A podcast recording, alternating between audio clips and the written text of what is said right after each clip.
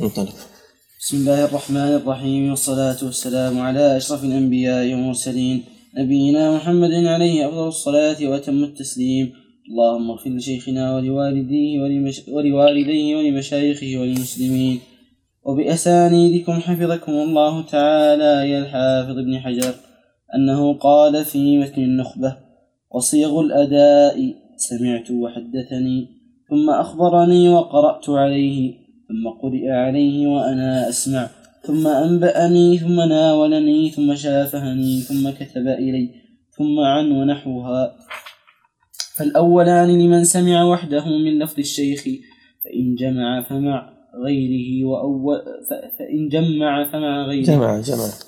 فإن أحسن الله فإن جمع فمع غيره. وأولها أصرحها وأرفعها في الإملاء. الثالث والرابع لمن قرأ بنفسه. فإن جمع فهو الخامس فهو كالخامس. والإنباء بمعنى الإخبار إلا في إلا في عرف المتأخرين فهو للإجازة كعن. وعنعنة المعاصر محمولة على السماع إلا من المدلس وقيل يشترط ثبوت لقائهما ولو مرة وهو المختار. وأطلقوا المشافهة في الإجازة المتلفظ بها والمكاتبة في الإجازة المكتوب بها. واشترطوا في صحة المناولة اقتران اقترانها بالإذن بالرواية وهي أرفع أنواع الإجازة. وكذا اشترطوا الإذن في الوجادة والوصية بالكتاب والإعلام. وإلا فلا عبرة بذلك كالإجازة العامة وللمجهول والمعدوم على الأصح في جميع ذلك. ثم الرواة إن اتفقت أسماؤهم وأسماء آبائهم فصاعدا واختلفت أشخاصهم فهو المتفق والمفترق. وإن اتفقت الأسماء خطا واختلفت نطقا فهو المؤتلف والمختلف.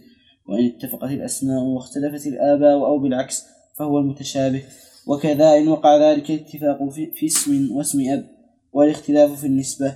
ويركب منه ومما قبله أنواع منها أن يحصل الاتفاق أو الاشتباه إلا في حرف أو حرفين أو بالتقديم والتأخير ونحو ذلك. خاتمة. ومن المهم ومن المهم معرفة طبقات الرواة ومواليدهم ووفياتهم وبلدانهم وأحوالهم تعديلا وتجريحا وجهالة ومراتب الجرح وأسوأها الوصف بأفعل كأكذب الناس ثم دجال ثم أو وضاع أو كذاب. وأسهلها لين أو سيء الحفظ أو فيه أدنى مقال. ومراتب التعديل وأرفعها الوصف بأفعل كأوثق الناس ثم ما تأكد بصفة أو صفتين. كثقة ثقة أو ثقة حافظ وأدناها ما أشعر بالقرب من أسهل التجريح كشيخ وتقبل التزكية من عارف بأسبابها ولو من واحد على الأصح والجرح مقدم على التعديل إن صدر مبينا, مبينا من عارف بأسبابه فإن خلا عن تعديل قبل مجملا على المختار ومعرفة كن المسمين وأسماء, وأسماء المكنين ومن اسمه كنيته ومن اختلف في كنيته. ومن كثرت كناه أو نعوته ومن وافقت كنيته اسم أبيه أو العكس أو كنيته كنية زوجته. ومن نسب إلى غير أبيه أو غير ما يسبق للفهم ومن اتفق اسمه واسم أبيه وجده أو اسم شيخه وشيخ شيخه فصاعدا. ومن اتفق اسم شيخه والراوي عنه. ومعرفة الأسماء المجردة والمفردة. وكذا الكنى والألقاب والأنساب. وتقع إلى القبائل والأوطان. بلادا وضياعا وسككا ومجاورة وإلى الصنائع والحرف ويقع فيها الاشتباه والاتفاق كالأسماء وقد تقع ألقابا ومعرفة أسباب ذلك ومعرفة الموالي من أعلى ومن أسفل بالرق أو بالحلف ومعرفة ومعرفة الإخوة والأخوات ومعرفة آداب الشيخ والطالب ووقت سن التحمل والآداء وصفة الضبط بالحفظ والكتاب. وصفة كتابة الحديث وعرضه وسماعه وإسماعه والرحلة فيه وتصنيف وتصنيفه على المسانيد أو الأبواب أو الشيوخ أو العلل أو الأطراف ومعرفة سبب الحديث. وقد صنف فيه بعض الشيوخ القاضي أبي على ابن الفراء وصنفوا في غالب هذه الأنواع وهي نقل محض ظاهرة التعريف مستغنية عن التمثيل وحصرها متعسر فليراجع لها مقصوداتها والله الموفق والهادي لا إله إلا هو. آخر كتابي والله أعلم بالصواب. أحسنت.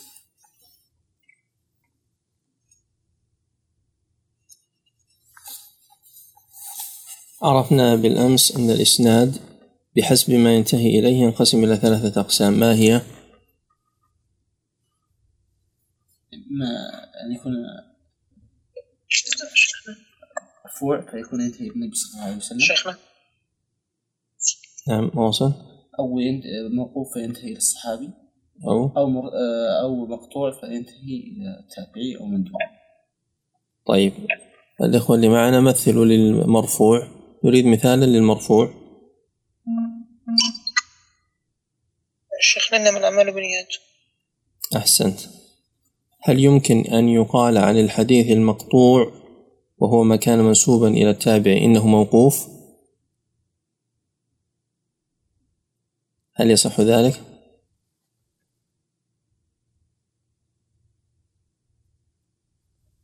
يصح مع التقييد يصح مع التقييد. يقال موقوف على فلان فيتضح بذلك أن المقصود بذلك أنه مقطوع.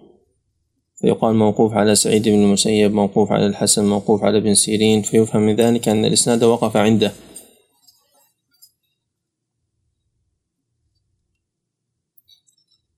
ما تعريف العلو النسبي؟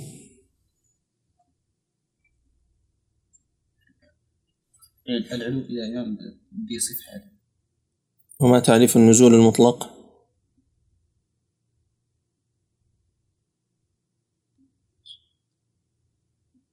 كثرة الوسائط بينه وبين النبي صلى الله عليه وسلم أو بينه وبين منتهى الإسناد. وأعلى ما يمكن أن يوجد في صحيح البخاري كم؟ أحسنت. ثلاثة. ثلاثة ثلاثيات.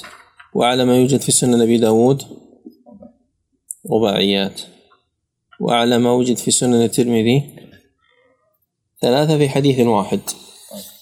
وهو ضعيف حديث عمر بن شاكر. طيب كان هناك سؤالان في المجلس السابق ما هو السؤال الأول؟ السؤال الأول آه، من من أصحاب الكتب الستة روى عن مسلم بن الحجاج؟ نعم من من أصحاب الكتب الستة روى عن مسلم بن الحجاج؟ تفضل اقرأ الإجابة روى عنه الترمذي نعم في حديث حدثنا مسلم بن الحجاج قال حدثني يحيى بن يحيى قال حدثني أبو معاوية عن محمد بن عمرو عن أبي سلمة عن أبي هريرة رضي الله عنه قال قال رسول الله صلى الله عليه وسلم أحصوا هلال شعبان لرمضان نعم هذا حديث في كتاب الصيام من الجامع للترمذي وهو الحديث الوحيد الذي رواه عن مسلم السؤال الثاني ما هو؟ السؤال الثاني يوجد حديث في صحيح مسلم هو مثال على طلب العلو. والذي طلب العلو أراد أن يسقط عنه رجل فسقط عنه رجلان فما هو ذلك الحديث؟ الإجابة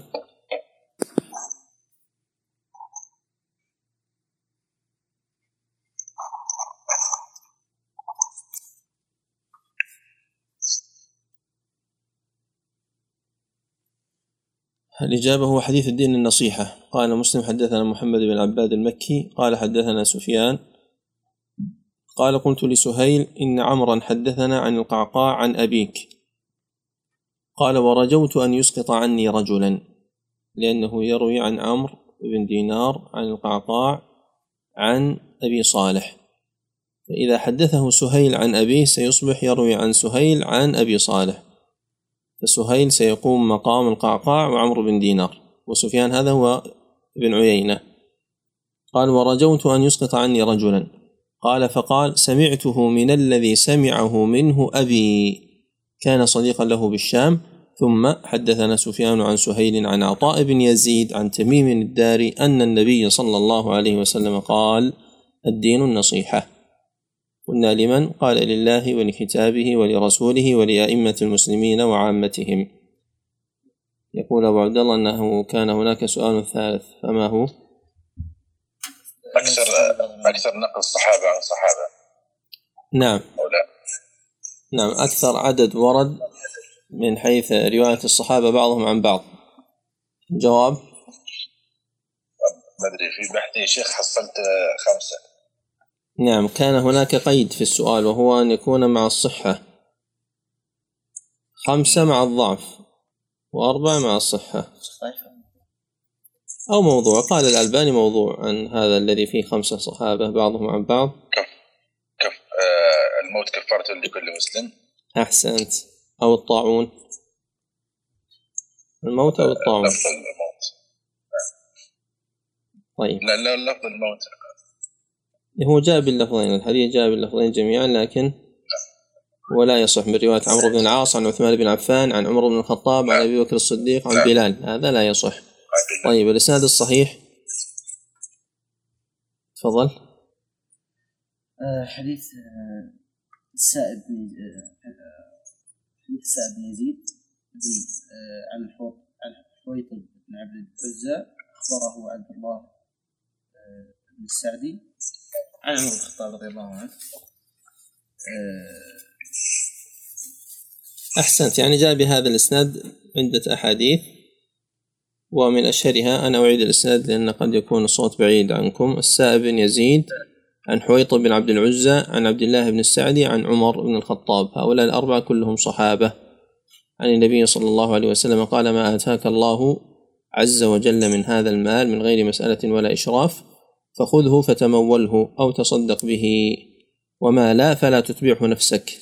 هذا حديث رواه بهذا الإسناد النسائي وأحمد ورواه دون ذكر حويطب مسلم وهو حديث صحيح.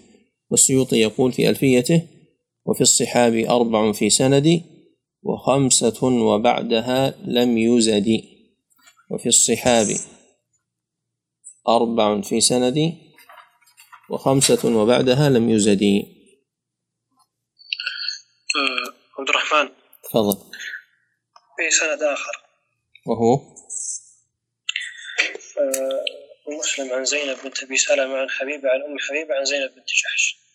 أحسنت. هذا إسناد متفق عليه. صح. في الإحداد صح. نعم. هذا يسمى الصحابيات. بعض. صحيح صحابيات. وفي الصحاب أربع في سندي وخمسة وبعدها لم يزد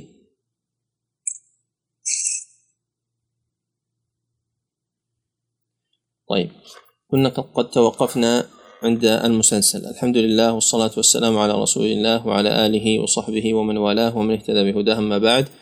فقال الحافظ رحمنا الله وإياه وإن اتفق الرواة في صيغ الأداء أو غيرها من الحالات فهو المسلسل. المسلسل هو أن يكون هناك اتفاق بين رواة الإسناد في شيء إما أن يكون هذا الشيء قوليا وإما أن يكون فعليا وإما أن يكون حاليا. فالقولي أرفعه وأحسنه وأجمله صيغ الأداء بحيث يكون كل منهم يقول سمعت أو يقول حدثني وكان المحدثون يفرحون بذلك وي- ويأنسون له كما في سنن أبي داود لأنه يفيد الاتصال بحيث يقول كل راوي سمعت أو يقول كل راوي حدثنا أو حتى لو اختلفت الصيغ لكنها تدل على السماع. بعضهم يقول حدثنا وبعضهم يقول أخبرنا بعضهم يقول قال قال لي. طيب. وأما القسم الثاني وهو التسلسل في الأحوال هذا مثاله أن يكون أن يكون التحديث في يوم العيد. هناك حديث مسلسل في يوم العيد ولكنه حديث ضعيف من رواية عن ابن عباس. عيد فطر أو أضحى. وهذا يرد فيه مسألة وهي لو أن المحدث كتب به في يوم العيد ووصل للمحدث في غير يوم العيد أو كتب به قبل يوم العيد ووصل إلى المحدث في يوم العيد أو كان هناك اتصال كوسائل الاتصال الحديث الآن فكان في بلد الشخص الذي هو الطالب المحدث كان يوم عيد وفي بلد الشيخ الذي يحدث لم يكن يوم عيد. فهل يحصل بذلك التسلسل أو لا يحصل الظاهر والله أعلم أنه يحصل وقد وقع لي ذلك عام 1435 عندما اتصلت على الشيخ عبد الرحمن بن عبد الحي الكتاني وقرأت عليه الحديث المسلسل بيوم العيد ولم يقل الشيخ شيئا. ثم علمت فيما بعد أن المغرب لم يكن عندهم يوم عيد. كان العيد اليوم الذي بعده. ولكن يعني اتصل عن طريق غيره. نعم. وأيضا من الأحوال أن يكون مسلسلا بالفقهاء كما سبق معنا بالأمس في قصة وكيع في العلو وأن يكون مثلا مسلسلا بهيئة معينة كقبض اللحية مع قول آمنت بالقدر. وهذا موجود في معرفة علوم الحديث للحاكم رواه مسلسلا بهذه الصفة. وقد يوجد أيضا مسلسلا بفعل الذي سبق بفعل من الأفعال. قد يكون مسلسلا بوصف قد يكون مسلسلا بقول قد يكون مسلسلا بفعل. ويمكن تقسيم المسلسلات إلى تقسيم آخر وهو ما صح وما لم يصح. فمن المسلسلات التي صحت المسلسل بالمحبة أن يقول كل راو لمن أن يقول كل راو من رجال الإسناد إني أحبك يا فلان إني أحبك فلا تدعنا أن تقول دور كل صلاة كذا. فإن شيخي حدثني فقال لي ويذكر نفس الكلام حتى يتصل إلى معاذ بن جبل أن النبي صلى الله عليه وسلم قال له يا معاذ إني أحبك فلا تدعنا أن تقول دبر كل صلاة. اللهم أعني على ذكرك وشكرك وحسن عبادتك وهذا حديث صحيح رواه للسنن. ومن المسلسلات الصحيحة أيضا لكنها غير مكتملة التسلسل المسلسل بالأولية بأن يقول كل راو وهو أول حديث سمعته منه. حدثنا فلان وهو أول حديث سمعته منه فإن هذا التسلسل ينتهي إلى سفيان بن عيينة وهو يرويه عن عمرو بن دينار عن أبي قابوس عن عمرو بن العاص أن النبي صلى الله عليه وسلم قال الراحمون يرحمهم الرحمن يرحم من في الأرض يرحمكم من في السماء. يرحمكم بجواب الطلب مجزوم بجواب الطلب أو يرحمكم بالرفع. هذا من حديث عبد الله بن عمرو بن العاص من حديث عبد الله بن عمرو بن العاص. ومن المسلسلات الصحيحة أيضا المسلسل بقراءة سورة الصف كما في سنن الدارمي بحيث أن كل شيخ يقرأ سورة الصف كاملة ويسمعها التلميذ منه. وهناك مسلسلات ضعيفة وهي كثيرة. أكثر المسلسلات مسلسلات ضعيفة. فمن ذلك مثلا المسلسل بالحلف. روينا عن أبي عبد الله محمد بن بركات السعيدي.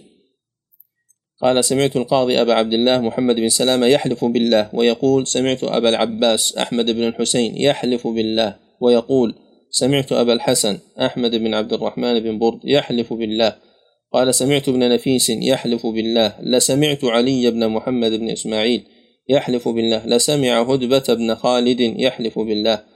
لسمع أبا جناب القصاب يحلف بالله لسمع زيادا النميري يحلف بالله لسمع أنس بن مالك يحلف بالله لسمع رسول الله صلى الله عليه وسلم يقول شفاعتي لأهل الكبائر من أمتي وهذا في مسند الشهاب. وأخبرنا الشيخ ابن جبريل رحمه الله بمسلسل بالاستجابة عند الملتزم.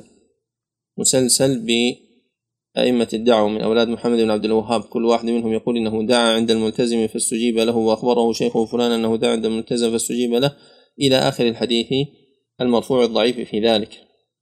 لكن الشيخ لم يذكره كاملا وإنما سلسله لنا لثلاث طبقات تقريبا. ولذلك يقول العراقي فقلما يسلم التسلسل ضعفا يحصل. يعني أن الغالب في المسلسلات الضعف. وعرفنا أن من المسلسلات ما لا يكتمل. فمن أكمل المسلسل بالأولية إلى آخره فقد أخطأ. فهذا التتابع ماذا يفيد؟ أولا يفيد زيادة التوثق من ضبط الحديث ويفيد أيضا التفنن في رواية الأحاديث. وأنا أحدثكم بمسلسل من أعجب المسلسلات وأظنكم ما سمعتم به من قبل. يقول ابن عساكر في تاريخه أخبرنا علي بن المسلم أبو الحسن قال حدثنا عبد العزيز بن أحمد صاحب العلم الحسن. قال حدثني أبو علي الحسن ابن أبي طاهر الخرساني صاحب المذهب الحسن. قال حدثني الشيخ أبو سعيد فضل الله بن أحمد الإمام في الخلق الحسن. قال حدثنا أبو العباس المستغفر النسفي إملاء بحديث حسن. قال حدثنا أبو العباس ابن أبي الحسن قال حدثني أبي أبو الحسن. قال حدثنا محمد بن زكريا الغلابي وجل حديثه حسن. قال حدثنا الحسن عن الحسن عن الحسن ابن أبي الحسن عن الحسن أن النبي صلى الله عليه وسلم قال إن أحسن الحسن الخلق الحسن. هل سمعتم بهذا من قبل؟ قال الشيخ وهو بن عساكر أما الحسن فهو الحسن بن حسان السمتي والحسن الثاني الحسن بن دينار والحسن الثالث الحسن بن أبي الحسن البصري والحسن الرابع هو الحسن بن علي بن أبي طالب رضي الله عنهما. انتهى كلامه. وهذا حديث ضعيف جدا لأن الحسن بن دينار متروك. فلعل الحكم عليه بالحسن لغرابته لا لصلاحيته. فإن العلماء المتقدمين أحيانا يحكمون بالحديث أحيانا يحكمون على الحديث بأنه حديث حسن ولا يريدون بذلك الحسن الاصطلاحي بأنه مقبول وإنما يقصدون حسن ألفاظه أو غرابة طريقه ونحو ذلك. قال بعد ذلك وصيغ الأداء سمعت حدثني ثم أخبرني وقرأت عليه ثم قرئ عليه وأنا أسمع ثم أنبأني ثم ناولني ثم شافهني ثم كتب إلي ثم عن ونحوها ذكر ثمانية صيغ مرتبة بثم. ثم رجع وشرحها على الترتيب وهذا كله متعلق بصيغ الأداء. ولا يكون أداء بلا تحمل. لا يكون أداء بلا تحمل. والتحمل هو تلقي العلم عن الأشياخ بوسيلة من الوسائل المعتبرة. والأداء هو إلقاء العلم للتلاميذ وإبلاغ العلم الذي تحمله بطريق معتبر. فطرق التحمل كثيرة. وعلى حسب طريق التحمل تكون صيغة الأداء لأن صيغة الأداء مشعرة بنوع التحمل. ولكن حصرها العلماء في ثمانية صيغ حصرها العلماء في ثمانية صيغ. آه، أقصد آه، طرق التحمل. طرق التحمل حصرها العلماء في ثمانية طرق. نعم. ولا يشترط للتحمل إلا الضبط. حتى لو كان كافرا يصح تحمله ما دام ضابطا. وأما الأداء فله شروط أكثر من ذلك فلا يقبل الأداء من الكافر. لا بد أن يكون مسلما ولا بد أن يكون مميزا. آه، أول هذه الطرق السماع من لفظ الشيخ وهذا هو السماع بمعناه الخاص أن تسمع كما سمع الصحابة الأحاديث من فم النبي صلى الله عليه وسلم وسمعها التابعون من فم الصحابة. الأغلب في الدرجات الأولى أن السماع هو طريقة التحمل. والأغلب في العصور المتأخرة أن العرض هو طريقة التحمل والعرض هي القراءة على الشيخ أن يقرأ التلميذ على الشيخ. والسماع بمعناه العام يشمل السماع والعرض والسماع بمعناه الخاص هو أن تسمع من لفظ الشيخ. القصد من السماع بمعناه العام تمييز التلقي عن كونه إجازة فما دون. فيقال مثلا فلان سمع من فلان وسمع من فلان ليس بالضرورة سمع من لفظه قد يكون قرأ عليه لكن المقصود أنه تلقى عنه بالمثافنة والمجالسة وليس مجرد إذن بالرواية. الدرجة الثالثة هي الإجازة والإجازة هي الإذن بالرواية وهي أضعف من السابقين وأقوى مما بعدها إلا إذا اقترنت بما بعدها. الرابع المناولة والخامس المكاتبة والسادس الوصية والسابع الإعلام والثامن الوجادة. وما عدا الإجازة على الراجح لا يصح إلا إذا اقترنت بالإجازة. أما الوجادة فيجوز أن يبين الحال فيقول وجدت بخط فلان كذا. إذا كان واثقا من كون هذا خطه لكنه يعتبر منقطعا لا يعتبر حديثا متصلا بذلك. قوله صيغ الأداء سمعته حدثني فالأولان لمن سمع وحده من لفظ الشيخ.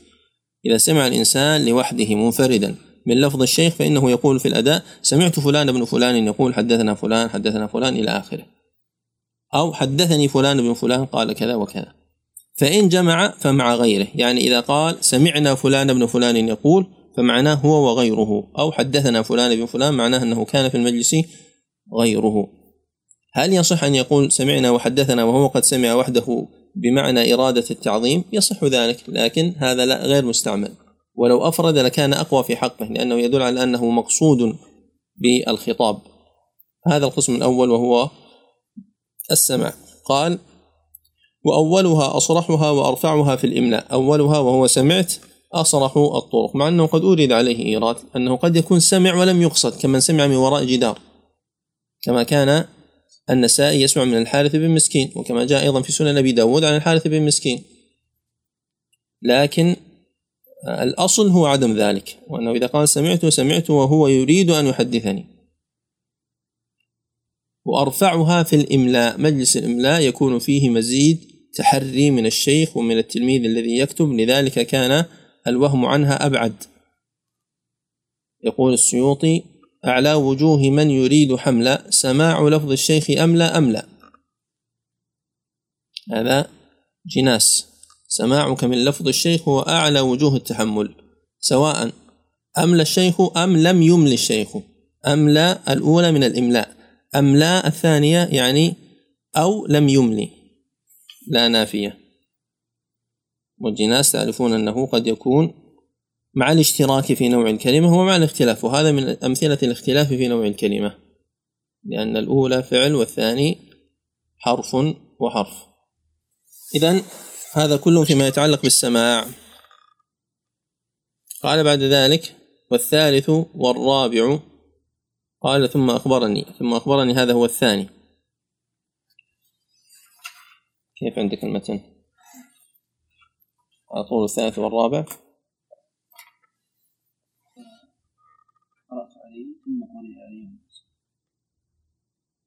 نعم.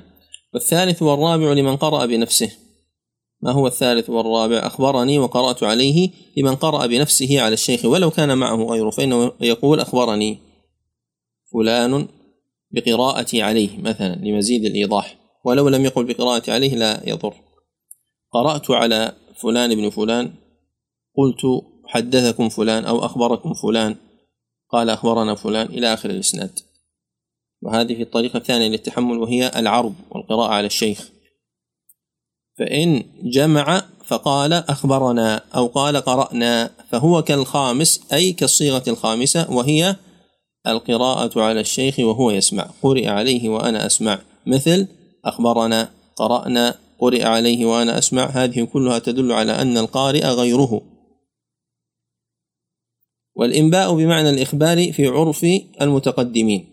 ثم أنبأني هذه هي الصيغة السادسة. أنبأني وأخبرني بمعنى واحد عند المتقدمين. كما قال تعالى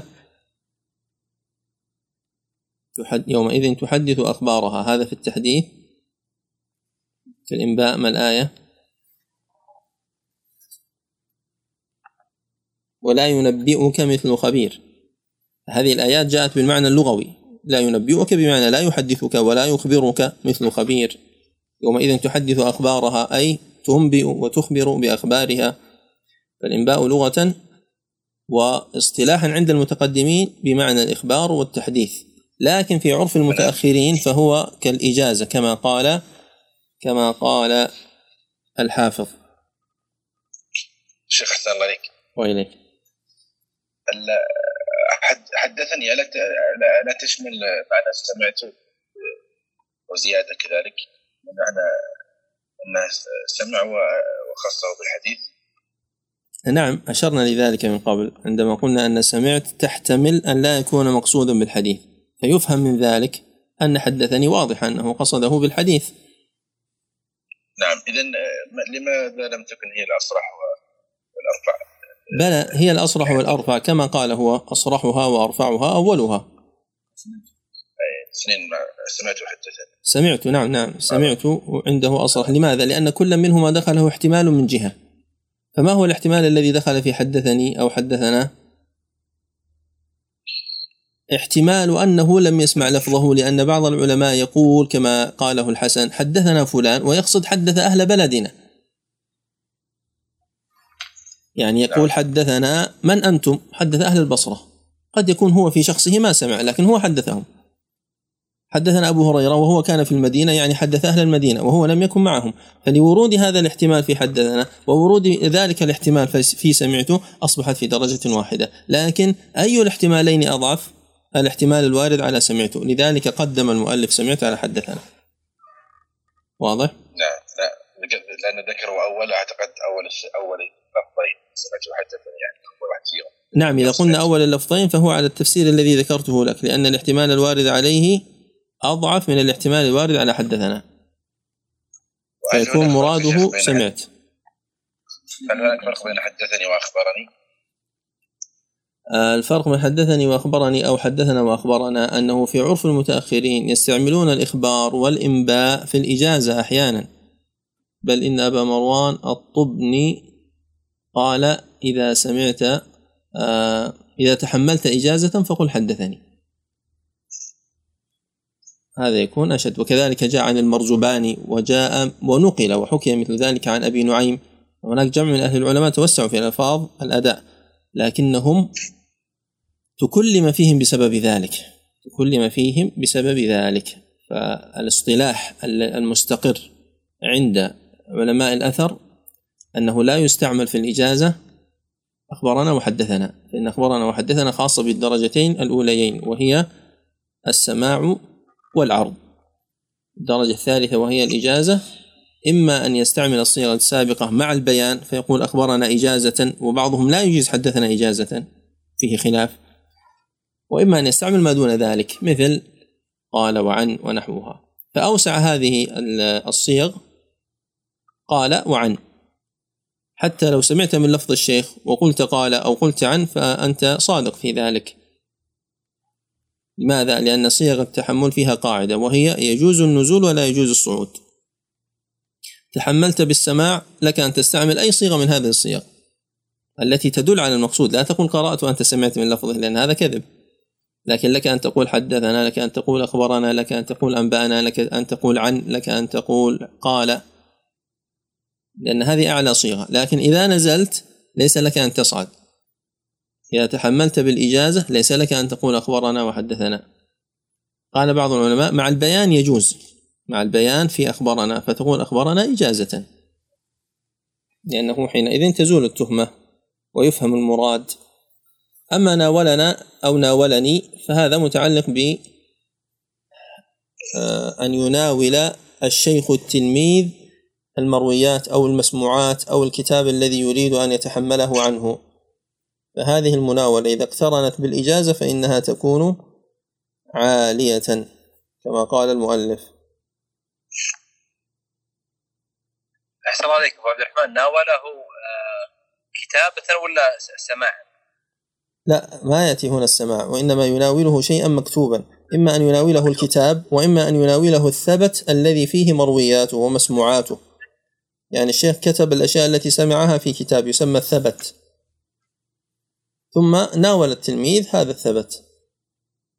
طيب إذا أرسله له بالواتس أو بالإيميل أو بغيره من الوسائل هل يدخل في المناولة؟ الجواب لا يدخل في المكاتبة. يدخل في كتب إلي. طيب شافهني لماذا كانت دون مع أنها مثل حدثني الجواب لأن منهم من استعملها في الإجازة كما قال المؤلف. قال مثل عن قال مثل عن نعم. وعن عنة المعاصر محمولة على السماع إلا من المدلس. وما معنى الوصية والمكاتبة؟ هذه ستأتي بعد قليل نجعلها في محلها أحسن. وعن عنة المعاصر يعني أن يروي الإنسان بعن عن شخص عاصره. جمع بينهما عصر واحد محمولة على السماع إلا من المدلس. إذا عرف أن فلان يدلس تدليس الإسناد بالتحديد فحينئذ لا تقبل عن عنته حتى يصرح بالسماع. هذا مذهب الشافعي وابن حبان. وذهب الجمهور من أن إلى أنه لا يشترط التصريح بالسماع وإنما يشترط أن لا يدلس فعلا. وقيل يشترط ثبوت لقائهما ولو مر وهو المختار. يعني لا تكفي المعاصرة وإنما لا بد من اللقي. لا بد أن يلقى الشيخ ذلك التلميذ وأن يثبت عندنا أنه لقيه حتى نحمل العنعنة على الاتصال. وهذا المذهب هو المذهب الراجح وأظن أننا أشرنا إلى ذلك من قبل. فالجمهور والمحققون من أهل العلم يشترطون اللقي وليس الاكتفاء بالمعاصرة وإمكان اللقي خلافا لمسلم وإن مسلم في مقدمة صحيحه ذكر ذلك ورد عليه العلماء وناقشوه. ومن الجمهور الذين اشترطوا اللقي الشافعي وأحمد وابن المديني والبخاري وأبو حاتم وأبو زرعة وحكاه ابن عبد البر عن العلماء واختاره ابن الصلاح والنووي والذهبي وابن حجر. وأما ما يتعلق بحديث المدلس فهذا سبق شرحه في محله. ولذلك يقول ابن حجر هنا وهو المختار. المختار أن الاتصال يكون باللقي بثبوت اللقي. وأطلقوا المشافهة في الإجازة المتلفظ بها. يعني هذا الذي جعل المشافهة تنزل درجتها. أنه يقول شافهني فلان بي ويذكر حديثا. وفي الحقيقة لم يشافهه بذلك الحديث المعين بحيث إنه سمع ذلك الإسناد بحروفه وذلك المتن من الشيخ الذي سماه وإنما شافهه بلفظة أجزتك بمروياتي. هذا فيه نوع تورية. عندما يقول شافهني وهو يقصد بذلك شافهني بالإجازة هذا فيه نوع تورية. والمكاتبة قال والمكاتبة في الإجازة المكتوب بها والمكاتبة معطوف على المشافهة أي وأطلقوا المكاتبة في الإجازة المكتوب بها. يعني المتقدمون والأوائل كانوا يكتبون الحديث برمته فيقول كتب إلي فلان عن فلان عن فلان. يعني كتب له الحديث كاملا. وهو الذي يصدق عليه المكاتبة وتصح به الرواية. وبعضهم يشترط في ذلك أيضا الإذن وبعضهم يقول إنه الإذن مقترن به وما كتب له إلا ليرويه عنه. إلا إذا قال له اقرأه ومزقه كما جاء لابن عباس في بعض الآثار. فلما كتب بعض العلماء لآخرين بالإجازة رووا أولئك بنفس الصيغة. وما كتب له بالحديث المعين وإنما كتب له إجازة بمروياته. فيقول حدثنا فلان أو أخبرنا فلان كتابة أو كتابا أو مكاتبة. وفلان لم يكتب له ذلك الحديث المعين الذي يسوق سنده أو ذلك الكتاب المعين الذي يسوق السند إليه وإنما كتب إليه بالإجازة. والإجازة الراجح عند جمهور العلماء أنها صحيحة لكن لها أقسام وأنواع. الإجازة الصحيحة هي الإجازة من معين لا تكون إلا من معين لكن لمعين بمعين لأن عندنا ثلاثة أركان في الإجازة. المجيز وهو الشيخ الذي يأذن بالرواية والمجاز وهو التلميذ الذي يتحمل بالإجازة والمجاز به وهو الكتاب أو المتن الذي يجاز به. التعميم في المجاز به لا يضر. أجزتك بجميع مروياتي بكل مروياتي لا يضر. وإذا عين يكون أقوى. أجزتك بالبخاري ومسلم أجزتك بالكتب الستة أجزتك بكذا وكذا وكذا. وبكل مروياتي فيعطف عليها كل المرويات. هذا أفضل. ولكن إذا تحمل الشيخ حديثا أو كتابا بعد ذلك فلا يجوز للتلميذ أن يرويه. لماذا؟ لأنه لم يجز بما سيحصل بعد ذلك. وعندما طلب بعضهم من بعض المحدثين أن يجيزه بما سيتحمله رفض. فغضب التلميذ. فقال له من عندك؟ كيف تغضب؟ يعطيك ما لا, ما لا يملك. كيف يجيزك بشيء؟ هو غير مجاز به لم يتحمله بعد. وتزداد الإجازة ضعفا كلما توسع فالإجازة لغير معين الراجح أنها غير صحيحة. مثلا أجزت كل من يدرك حياتي أجزت كل أهل العصر أجزت من قال لا إله إلا الله ونحو ذلك من العبارات التي فيها إجازة لمجهول وإجازة للعموم. هذه الإجازة ضعيفة. وإن روى بها بعض الناس طمعا في العلو. ولكن المحققون ذهبوا إلى طبعا الذين أجازوها عدد كبير جدا. بعضهم ألف جزءا في أسمائهم وقد ذكرهم إجمالا السخاوي في فتح المغيث. وسردنا أسمائهم في الدروس المطولة. وكذلك الإجازة للطفل الذي لم يولد. ولو كان حملا عند الإجازة ولو كان تبعا لوالديه. أجزتك ولولدك أو لمن سيولد لك. لولدك الموجودين لا مانع لكن من سيولد لك لا يصح. إن كان الطفل صغيرا فإنه تصح الإجازة له. لأن الإجازة إذن بالرواية. لا يشترط فيها التمييز. يميز ماذا؟ هذا تحمل إجمالي وليس تحمل تفصيلي. أنت لن تقرأ الحديث على هذا الطفل. وإنما سيؤذن له أن يجيز إذا أصبح أهلا. يعني متى ما تأهل روى بتلك الإجازة التي تحملها وهو صغير. ولذلك تجد في كتاب جدوة المقتبس في ترجمة ابن عتاب قال خلده أبوه. كيف خلده أبوه؟ لأنه استجاز له وهو طفل من ابن عبد البر. ابن عبد البر عمر تعميرا كبيرا مات وعمره بغض 90 سنة. كم من عالم مشهور ولد بعد ابن عبد البر وتوفي قبله؟ مثل من؟ البيهقي وابن حزم والباجي وانت ماشي. كل هؤلاء علماء مشاهير كانوا في ذلك في ذلك العصر في تلك الحقبة. ولدوا بعده وماتوا قبله. كان قد عمر. فلما ولد هذا الطفل واستجاز له أبوه من ابن عبد البر ثم كبر بعد ذلك احتاج الناس إليه وعلى سنده. ولم يقولوا كان طفلا وكان صغيرا. وكذلك السيوطي عندما مات ابن حجر كان عمره ثلاث سنوات وهو يروي عنه بالإجازة. وهناك مسائل أخرى كثيرة متعلقة بالإجازة وألفت فيها مؤلفات. شيخ هل تصح إجازة الطفل؟ ولا ما تصح؟ هذا ما أجبنا عنه قبل قليل. إلا انت قلت إنه ما تصح لكن على قصة خلده ابوه يعني تعتبر تعتبر فعلا يعني انجاز خلده لا أنا قلت الحمل الحمل هو الذي لا تصح الإجازة له. أن يجاز للحمل لا يصح لا أصالة ولا تبعا لوالديه لأنه ما زال جنينا في بطن أمه. لكن من يوم يولد اليوم الأول له في الحياة يجوز أن يجاز. يصح أن يجاز من اليوم الأول في الحياة. واضح؟ أحسن الله عبد الرحمن الآن اللي قبل يقولون لا يجاز يقول من اجزت آه، عامة المسلمين. نعم. ولأنه قد يكون فيه واحد آه، آه، فاسق أو غيره. لا ليس هذا هو السبب. السبب هو أن الإجازة ضعيفة في ذاتها فتزداد ضعفا بهذا العموم. وذهب الخطيب البغدادي إلى صحة ذلك. الخطيب البغدادي يصحح حتى إجازة المعدوم. الذي لم يخلق بعد يصححه.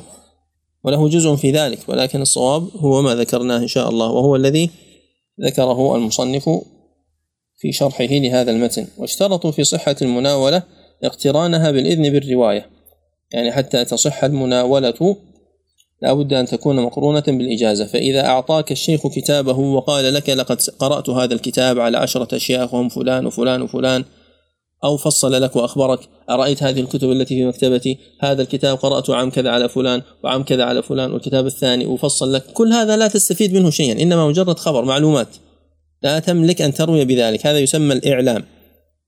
هذا يسمى الإعلام. ناولك الكتاب وأعطاك هذا الكتاب لتقرأه وتستفيد منه. لا لا تتمكن من الرواية بذلك.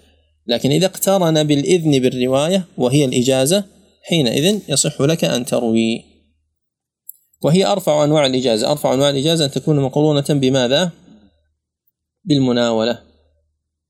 وقد شرفني الله عز وجل بالمناولة لجميع إجازات شيخين من محدثي أو من كبار محدثي الرياض بحمد الله ناولوني كل ما عندهم من الإجازات. فطبعا أخذت صورة منها احتفظت بها عندي وأعدت لهم الأصول مصورة. وهذا من حسن ظنهم. نسأل الله عز وجل أن يجعلنا عند حسن الظن وأن يغفر لنا ويستر عيوبنا. قال وكذا اشترطوا الإذن في الوجادة. إذا وجد الإنسان شيئا مكتوبا مما يمكن أن يروى فهذا الشيء لا يستطيع أن يرويه عمن وجد ذلك بخطه يعني بصاحب الخط لا يستطيع أن يروي عنه حتى يكون مأذونا له. مثلا طبعا هذا يرجع إلى معرفة الخطوط وأن يعرف أن هذا هو خط فلان وأن لا يكون هناك تزويرا أو تحريفا. فما يتعلق بالعمل إذا كان هذا الكلام مضمونه صحيح لا يشترط للعمل رواية. على القول الصحيح. لكن إذا كان الإنسان يريد أن يروي ما في مضمون هذا الشيء الذي وجده فلا بد أن يكون هناك إذن بالرواية. مجرد الوجادة لا تخوله أن يروي ذلك الشيء. فإن قال وجدت بخط فلان كذا وكذا فهذا يصح. أن يروي بهذا بهذه الصيغة يصح لكن سينقطع الإسناد عنده. سينقطع الإسناد عنده. فلا يكون بذلك متصلا. والوصية بالكتاب يعني أن يقول شخص عند موته أو عند سفره أوصي بكتبي هذه أو بمروياتي أو بالكتاب الفلاني أو بمؤلفاتي لفلان بن فلان. يعني أوصى أن تكون عندها أن تنتقل إليه. وهي تحسب من الثلث. فهذا الشخص الذي انتقلت إليه هذه الكتب ليس له أن يروي بها. وقد وقع ذلك في عهد التابعين أبو قلابة أوصى بكتبه لأيوب فسأل ابن سيرين ففي البداية أجازه ثم رجع يعني يجاز له أن يروي تلك الكتب ثم رجع عن ذلك. رواه الخطيب في الكفاية. والإعلام تكلمنا عنه قبل قليل. فإذا اقترنت هذه الثلاثة الوجادة والوصية والإعلام. بالإذن وهو الإجازة جاز له أن يروي وإلا فلا عبرة بذلك. قال كالإجازة العامة. هذه الإجازة العامة أي عموم المجازين وليس عموم المجاز به. ومثلنا له بأن يقول أجزت المسلمين أو من أدرك حياتي. قال وللمجهول والمعدوم. على الأصح في جميع ذلك يعني ما سبق فيه خلاف وعرفنا أن من أشهر المخالفين الخطيب البغدادي فصحح ما سبق والصواب أنه لا يصح. هذا كلام إجمالي ملخص فيما يتعلق بالتحمل والأداء وطرقهما.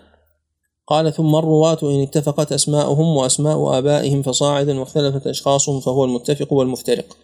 من أهم علوم الحديث المتفق والمفترق. ومعنى الاتفاق أي في الأسماء والافتراق أي في الأشخاص والذوات. شخصان أسماؤهما متشابهة.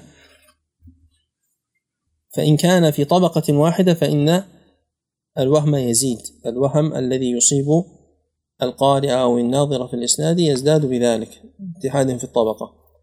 ومن أشهر ذلك يحيى بن سعيد. يحيى بن سعيد بن أبان الأموي ويحيى بن سعيد الأنصاري. يحيى بن سعيد بن لا ويحيى بن سعيد بن فروخ القطان. هؤلاء في طبقة. وكذلك عندنا يحيى بن سعيد بن قيس الأنصاري ويحيى بن سعيد التيمي هؤلاء في طبقة. وطبقة الثالث والرابع أعلى من طبقة الثاني والأول. وعندنا يحيى بن سعيد منفرد هو فوق هؤلاء كلهم. وهو يحيى بن سعيد ابن العاص وليس بن أبان. الأموي. يعني يكون عما لأبي الأول. هذا متقدم عليهم جميعا. كل هؤلاء أحاديث موجودة في الكتب الستة ولا يتميزون إلا بالتصريح بأن يقول يحيى بن سعيد القطان أو بالنظر في الطبقة أو بالنظر في التلاميذ. لماذا؟ لأنه من المتفق والمفترق. وهناك يحيى بن سعيد العطار هذا تمييز. ما معنى تمييز؟ يعني ذكر مع كونه لا رواية له في أصحاب الكتب الستة ذكر في الكتب التي ألفت في رجال الكتب الستة للتمييز بينه وبينهم حتى لا يظن أن العطار له رواية في الكتب الستة. هذا في الاتفاق في الاسم يسمى الأب يحيى بن سعيد. قد يكون الاتفاق أكثر من ذلك مثل أحمد بن جعفر بن حمدان. عندنا أربعة بهذا الاسم ممن عرف ودونت أسماءه وحصلت لهم رواية. أحمد بن جعفر بن حمدان الطرسوسي والدينوري والسقطي والقطيعي وأشهرهم القطيعي. راوي المسند مسند الإمام أحمد. يقول أبو عبد الله الحميدي صاحب الجمع بين الصحيحين قرأت بخط أبي الفرج المعافى من زكريا النهرواني. قرأت بخط هذا يعتبر ماذا؟ وجادة. قرأت بخط أبي الفرج المعافى من زكريا النهرواني. النهرواني هذا هو الجريري نسبة إلى محمد بن جرير الطبري. صاحب المذهب. ماذا يقول أبو الفرج؟ قال حججت سنة وكنت بمنى أيام التشريق فسمعت مناديا ينادي يا أبا الفرج! فقلت لعله يريدني. ثم قلت في الناس خلق كثير ممن يكنى أبا الفرج ولعله ينادي غيري فلم أجبه. فلما رأى أنه لا يجيبه أحد نادى يا أبا الفرج المعافى! فهممت أن أجيبه ثم قلت قد يتفق أن يكون آخر اسمه المعافى ويكنى أبا الفرج فلم أجبه. فرجع فنادى يا أبا الفرج المعافى بن زكريا النهرواني فقلت لم يبق شك في مناداته إياي. ذكر اسمي وكنيتي واسم أبي وبلدي الذي أنسب إليه. فقلت ها أنا ذا فماذا تريد؟ قال لعلك من نهروان الشرق. قلت نعم. قال نحن نريد نهروان الغرب. قال فعجبت من اتفاق الاسم والكنية واسم الأب وما أنتسب إليه وعلمت أن بالمغرب موضعا يسمى النهروان غير النهروان الذي بالعراق. وكانت وفاته رحمه الله سنة 390 بالنهروان. نعم. والطالب عليه أن يحرص على معرفة المتفق والمفترق وفي ذلك كتاب مطبوع من ثلاث مجلدات للخطيب البغدادي وهناك زيادات لابن حجر كثيرة عليه. وإن كنت أنا لا أدري أين هذه الزيادات لكن آه، على الطالب أن يهتم لمثل هذا فإن كثير من الناس لا يفرق. وهذا لا يصلح بالنسبة لماذا؟ للمشتغل بعلم الحديث. قال وإن اتفقت الأسماء خطا واختلفت نطقا فهو المؤتلف والمختلف. في السابق الأسماء متفقة تماما. هنا الأسماء متشابهة وليست متفقة تماما. وإن كنتم تذكرون فقد ذكرنا في الدرس السابق مثالا على ذلك. أحسنت. أجمد وأحمد. وكذلك بالنسبة لأحمد هناك أحمد وأحيد. أحمد بالميم وأحيد بالياء.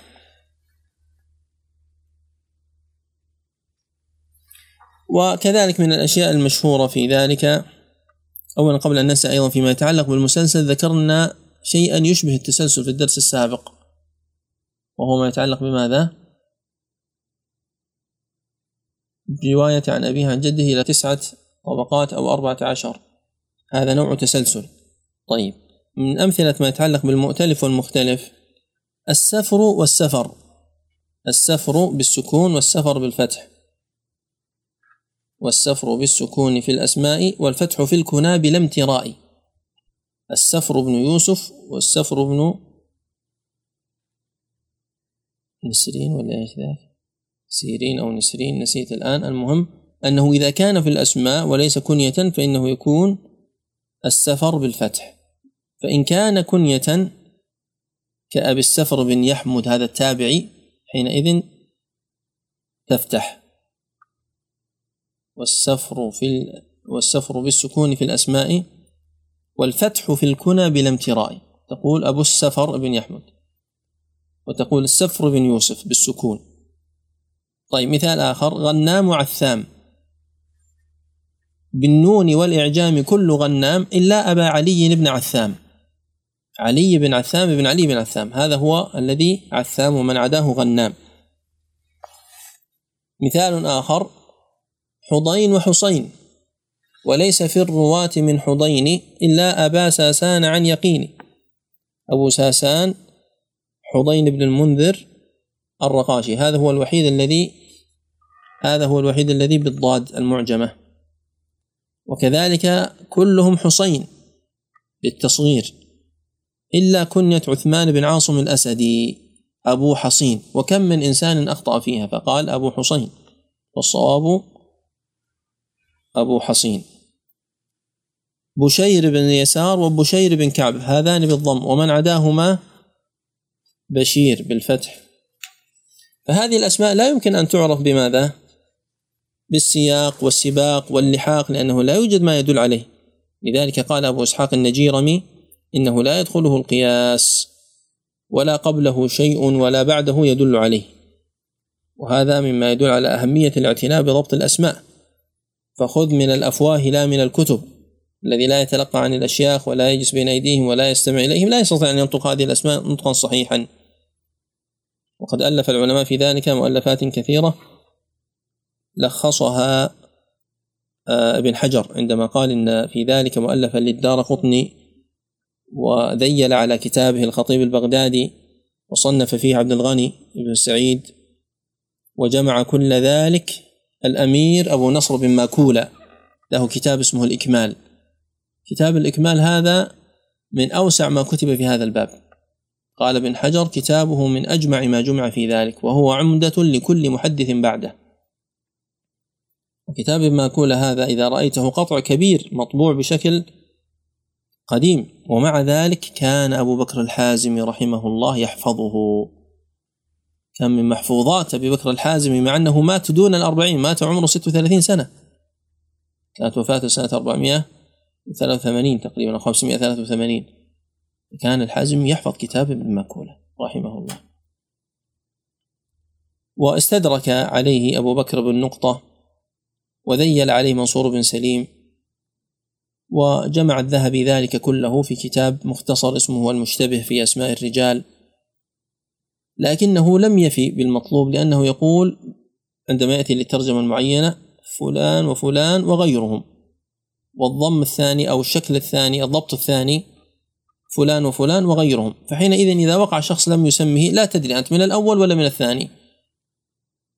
لكن هذا لا يعرف إلا بالحصر تقول بالضم بشير بن يسار بشير بن كعب فقط. ومن عداه بالفتح. حينئذ ينضبط لك الأمر. أما إذا قلت بشير بن يسار وغيره بالضم والنعمان بن بشير وغيره بالفتح طبعا إذا جاءني غيره لا أدري هل هو بالفتح ولا بالضم. وأمر آخر ذكره ابن حجر وهو أنه اعتمد في كتابه على ضبط القلم فكثر فيه الغلط والتصحيف المباين لموضوع الكتاب. الكتاب أصلا وضع لنفي الغلط والتصحيف. فإذا لم يضبط ضبط حروف بأن يقال بنون أو بياء مثناة من تحت أو بتاء مثناة من فوق أو بجيم ونحو ذلك. حينئذ يشتبه على الإنسان ويختلط عليه.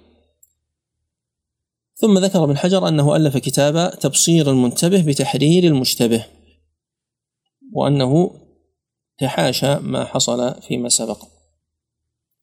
قطن بن نسير قرأها أحد التلاميذ بشير أو يسير. والدار قطني يصلي. فقال له نون والقلم وما يسطر. حتى ينتبه أنها نسير.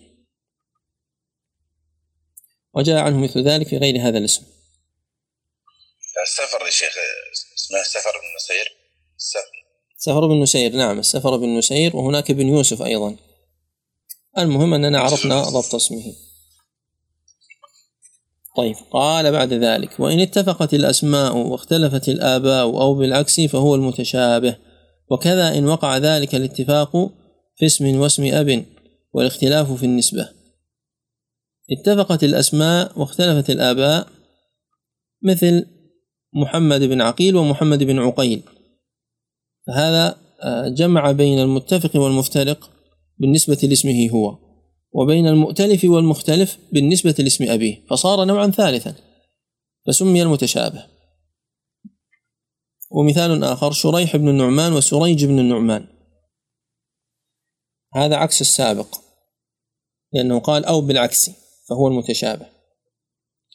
إن وقع الاتفاق في اسم واسم أب والاختلاف في النسبة هذا مثلنا له بيحيى بن سعيد ومثل الخليل بن أحمد خليل بن أحمد ذكر الخطيب البغدادي أنه اسم لإثنان وذكر ابن الصلاح وغيره أنه اسم لستة أشهرهم الخليل بن أحمد الفراهيدي. فالنسبة تختلف يميز بينهم بالنسبة. فإن وقع في الإسناد غير منسوب فإننا عرفنا في الدرس الماضي كيف نميز بينهم إما بالتلاميذ أو بالشيوخ أو بالنظر في الرواية. يعني هذا الحديث من حديث من؟ أو بجمع الطرق لأن الطرق الأخرى أحيانا يسمى فيها من يهمل في الطريق التي بين يديك. قال ويركب منه ومما قبله أنواع منها أن يحصل الاتفاق أو الاشتباه إلا في حرف أو حرفين أو بالتقديم والتأخير ونحو ذلك. يعني من الأمثلة أن يقع الاختلاف بالتغيير مع أن عدد الحروف واحد. طبعا هذا كله يدرس في علم البلاغة. هذا تماما في علم البلاغة فيما يتعلق بماذا؟ بالجناس. وهذا ما يشبهه في علم الحديث. فمن أمثلته محمد بن سنان ومحمد بن سيار من حيث الكتابة يشتبه. وأحيانا يكون هذا مما ننتبه له الآن أحيانا يكون الاشتباه بالنطق وأحيانا يكون الاشتباه بالكتابة. ففي مثل سنان وسيار الاشتباه في الكتابة. محمد بن حنين ومحمد بن جبير. حفص بن ميسرة وجعفر بن ميسرة. النوع الثاني أن يكون هناك زيادة أحرف. مثل زيد بن ثابت ويزيد بن ثابت. بعض الناس إذا وجد يزيد بن ثابت يظن أن هذا خطأ ولا يعلم أن هذا أخ لزيد بن ثابت الصحابي المشهور. مثل عبد الله بن يحيى وعبد الله بن نجي بالتصغير. ومن ذلك أن يحصل الاتفاق في الخط وفي النطق ويحصل الاختلاف بالتقديم والتأخير. وهذا ذكرنا له مثالا فيما سبق الوليد بن مسلم واسم الوليد كعب بن مرة ومرة بن كعب عبد الله بن يزيد ويزيد بن عبد الله. عندنا نصر بن علي بن نصر بن علي الجهضمي. هو يروي وأبوه يروي وجده يروي. وعرفنا أن نصر بن علي هو شيخ من أصحاب الكتب الستة توفي سنة 250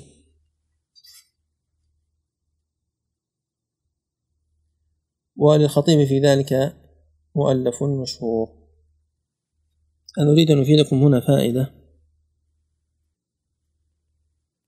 معنا ساعة من الوقت صح؟ جيد. نعم هذه الفائدة سلمكم الله قد لا تجدونها مدونة في كتاب. فاستمتعوا بها.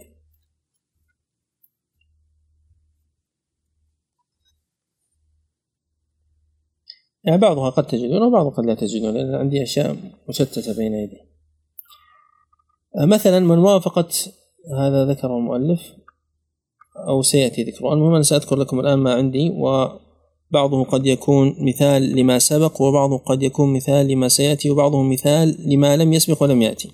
فمن ذلك من وافقت كنيته اسم جده مثل عمرو بن الهيثم بن قطن أبو قطن هذا شيخ لأحمد. ومثل أبو كريب محمد بن العلاء بن كريب. الهمداني الكوفي. آه مثال آخر. في غير المحدثين أحيانا يكون هناك اتفاق طويل جدا في أشياء كثيرة بحيث أنك تحتاج أن تميز بأشياء خارجة عن الاسم والكنية واللقب. أبو الوليد محمد بن أحمد ابن رشد القرطبي المالكي القاضي بكل ذا لم يحصل التمييز. كما قال إيش؟ كما قال العراقي وما بكل ذا تمييز حصل. لأن هذا كله اسم للحفيد ابن رشد الحفيد الذي توفي سنة 595 واسم لابن رشد الجد المتوفى سنة 520 كل منهما أبو الوليد محمد بن أحمد بن رشد القاضي المالكي القرطبي. فلا بد أن تقول الحفيد أو الجد أو صاحب البداية وصاحب المقدمات أو نحو ذلك مما يحصل به التمييز. علي بن عثام بن علي بن عثام علي بن نصر بن علي بن نصر الجهضمي. وأحيانا يكون مضاعف فوق ذلك زيد بن علي بن الحسين بن زيد بن علي بن الحسين بن علي بن أبي طالب. من وافق اسم أبيه اسم أبي شيخه وشيخ شيخه. هذه عجيبة. في مصنف ابن أبي شيبة مرت معنا في مصنف ابن أبي شيبة مرت معنا. قال حدثنا ابن نمير وعبده عن هشام بن عروة عن عمرو بن خزيمة عن عمارة بن خزيمة عن خزيمة بن ثابت. ثم ذكر حديثا. ورواه أيضا أبو داود من طريق النفيلي. من وافق اسم أبيه اسم شيخه وشيخ شيخه. مثل ماذا؟ عبد الرحمن بن زياد بن أنعم الإفريقي عن زياد بن نعيم الحضرمي عن زياد بن الحارث الصدائي. فهذه السلسلة معروفة وهي ضعيفة. من وافقت كنيته كنية شيخ شيخه. حدثنا أبو الأحوص عن أبي إسحاق عن أبي الأحوص عن عبد الله الذي هو ابن مسعود. إذا التجديد والاتيان بأمثلة جديدة في هذا الباب ما زال متاحا وواسعا. نعم. هناك أشياء أخرى تركتها لضيق الوقت. يكفي يعني تكفي الإشارة. قال بعد ذلك خاتمة. هذه الخاتمة جمع فيها بعض المباحث المتعلقة بعلوم الحديث مما لم يسبق ذكره ومما له علاقة بالجرح والتعديل بعضه له علاقة بالجرح والتعديل وبعضه من المباحث الأخرى. قال ومن المهم بالنسبة لطالب علم الحديث معرفة طبقات الرواة. وتعريف الطبقة هي الجماعة المشتركين في السن وفي لقاء المشايخ. يعني ما المراد بلقاء المشايخ؟ أي في الرواية عن الأشياخ المتعاصرين أو في الرواية عن شيخ واحد. فهم طبقة واحدة. وهذا يظهر فائدته من خلال ما سبق. هذه فائدة مهمة. ومنهم يرحمك الله. ومنهم من يشترك في شيء ف يعني يجعلون في طبقة واحدة ومنهم من لا يشترك. يعني مثلا الكتب الخاصة بالصحابة. كتب كثيرة من أشهرها كتاب الاستيعاب وكتاب أسد الغابة ومن أجمعها كتاب الإصابة للمؤلف.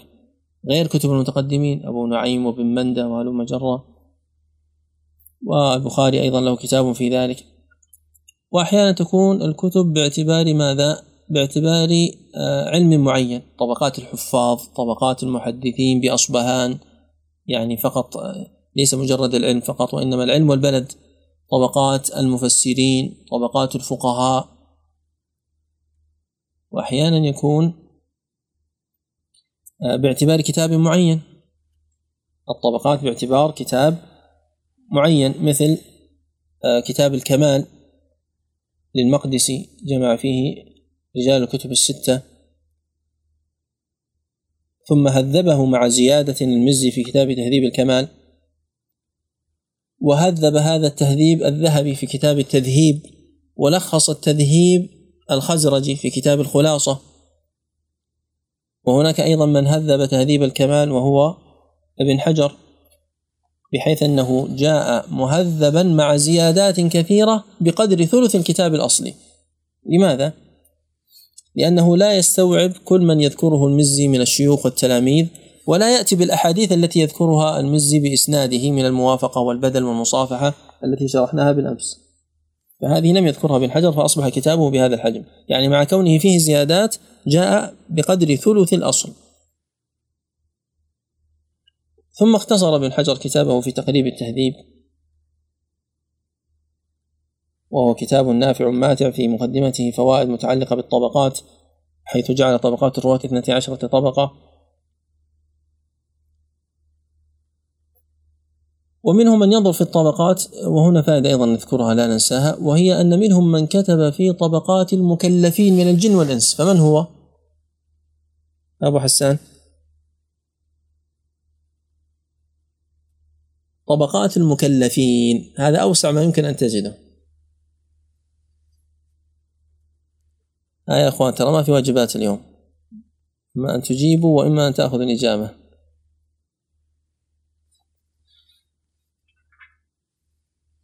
وإما أن نترك السؤال بلا إجابة. إن وجدتم فبها وإن لم تجدوا كل واحد اجتهاده. ابن القيم. أحسنت. ابن القيم الجوزية في كتاب طريق الهجرتين. نعم. أفاد ابن حجر أن منهم من ينظر لمجرد الاجتماع والاشتراك في معنى فيجعل الصحابة كلهم طبقة واحدة ومنهم من يفصل الطبقة الواحدة باعتبارات أخرى. فمثلا ابن سعد جعل الصحابة خمس طبقات والحاكم جعل الصحابة اثنتي عشرة طبقة. بينما علماء آخرين جعلوا الصحابة كلهم طبقة واحدة لأنهم اشتركوا في الصحبة. فيجتمع أنس بن مالك وأبو بكر الصديق في هذه الطبقة. كابن حبان وابن حجر وغيرهم.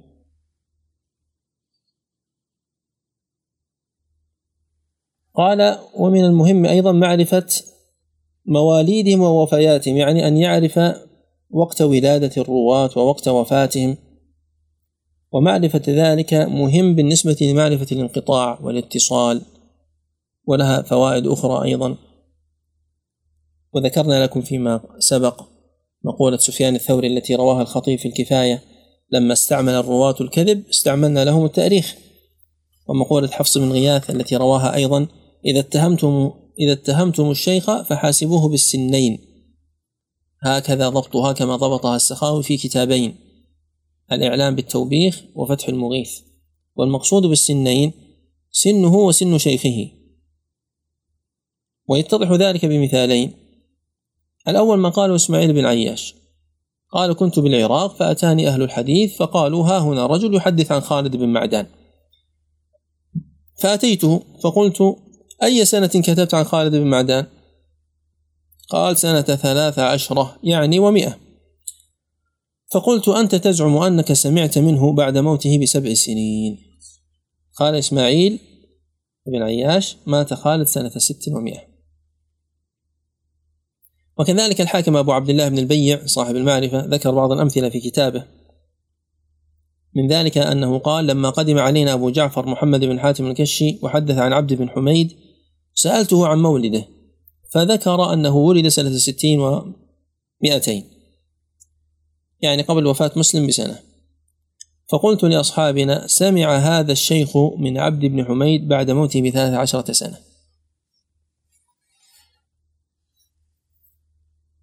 قال بعد ذلك وبلدانهم.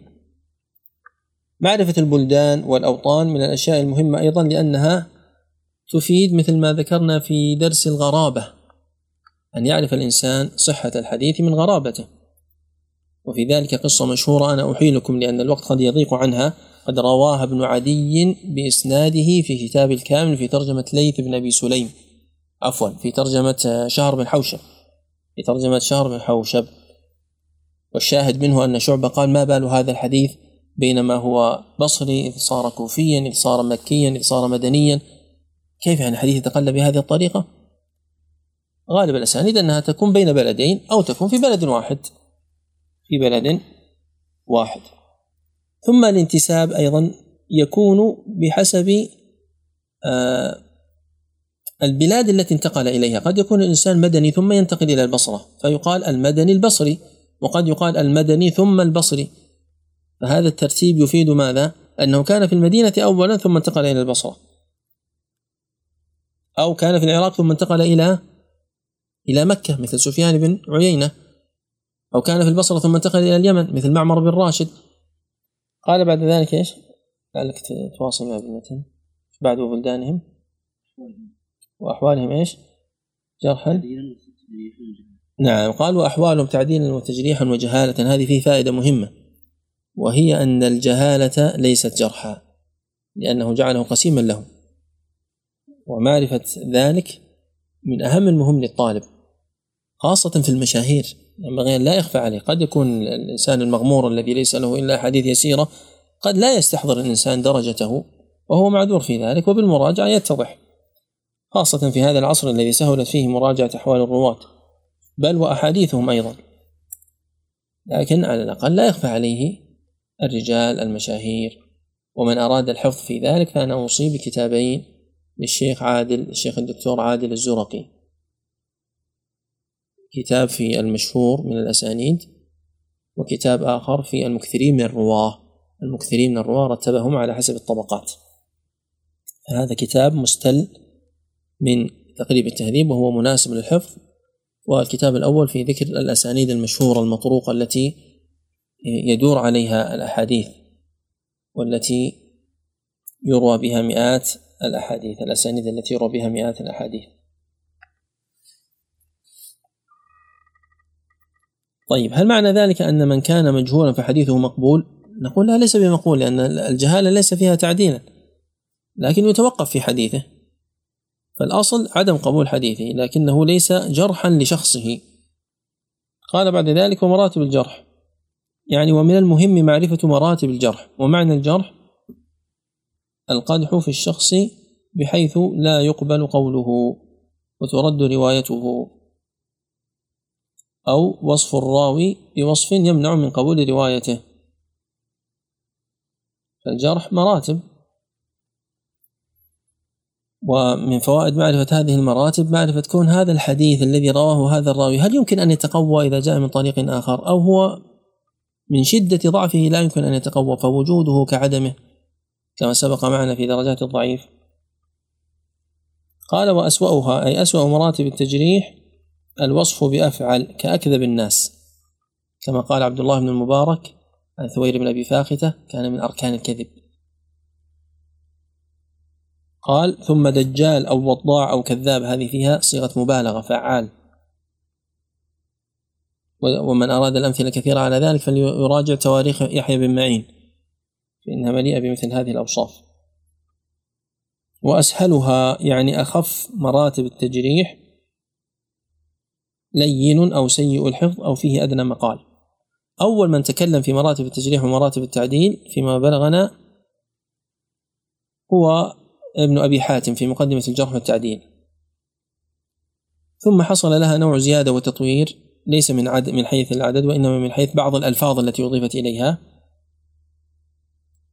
من قبل ابن الصلاح والنووي وابن كثير ثم زيد عليها من قبل الذهبي ثم العراقي ثم جاء بالحجر فجمعها جمعا جيدا في مقدمة تقريب التهذيب ورتبها وهذبها وزاد فيها.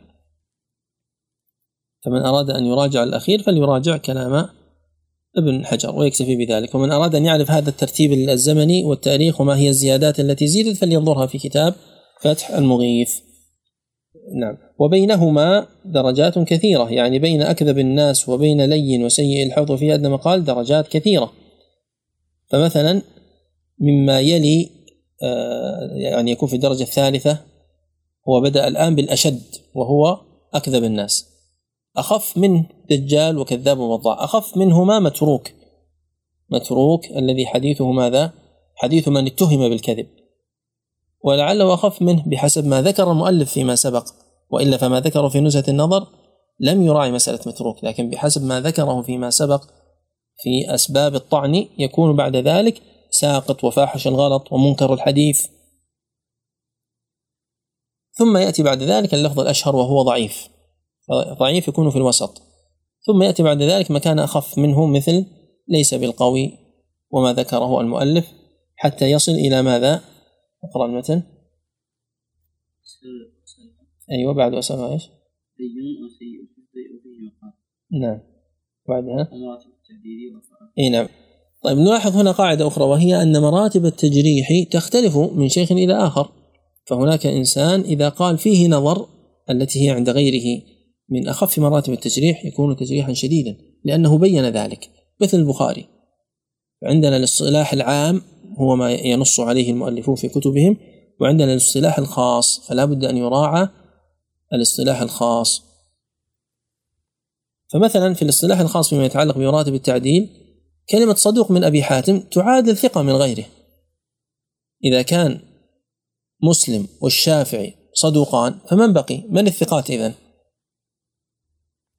وهذا يجرنا إلى شيء لم نذكره الآن قد ننساه وهو أن ما يتعلق بإطلاق ألفاظ الجرح والتعديل وما يتعلق بالحكم على الأحاديث الناس فيه على ثلاثة درجات. يعني أقصد بالناس يعني أئمة الشأن الذين يقبل منهم هذا الإطلاق وهذا الحكم. المتشددون والمتساهلون والمتوسطون. الذي يعتمد قولهم هم المتوسطون. الذي يعتمد قولهم هم المتوسطون. وتؤخذ أقوال المتشددين وأقوال المتساهلين على هذا الاعتبار. يعني ومع ملاحظة تشدد المتشدد.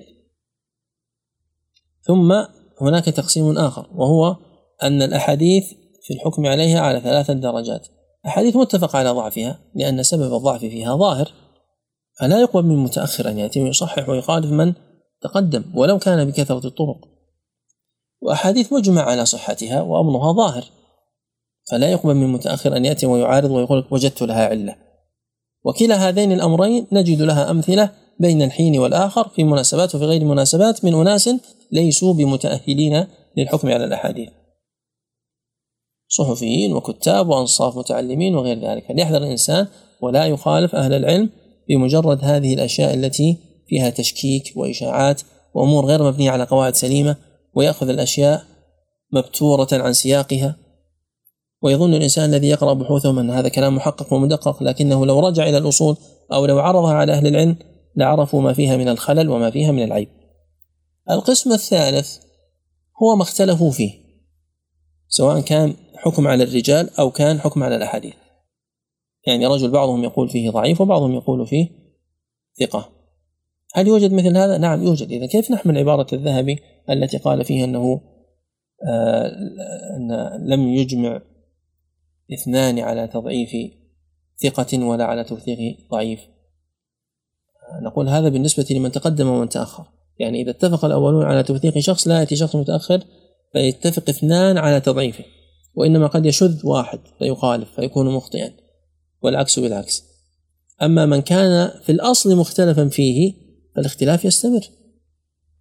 يعني العلماء الذين تكلموا في الجرح والتعديل ابتداء منهم من وثق ومنهم من ضعف هذا يجعل حديث هذا الرجل مترددا فحينئذ يرجع إلى قرائن ويرجع إلى الترجيح ويرجع إلى القواعد في هذا. فمن القواعد أولا تقديم قول الأكثر. تقديم قول الأكثر. ثانيا تقديم قول المعتدل كما ذكرنا قبل قليل على قول المتساهل وعلى قول المتشدد. ثالثا تقديم قول العصري الذي عاصره بشرط انتفاء تهمة المنافسة لأن كلام الأقران بعضهم في بعض يطوى. مالك تكلم في ابن إسحاق وابن إسحاق تكلم في مالك لكن لم يؤثر كلام ابن إسحاق في مالك وأثر تأثيرا ما كلام مالك في ابن إسحاق. فمثل هذا علمنا من قرائن الأحوال أن مثل هذا لا يؤثر في هذا وإنما نأخذ الحكم عن غيرهم.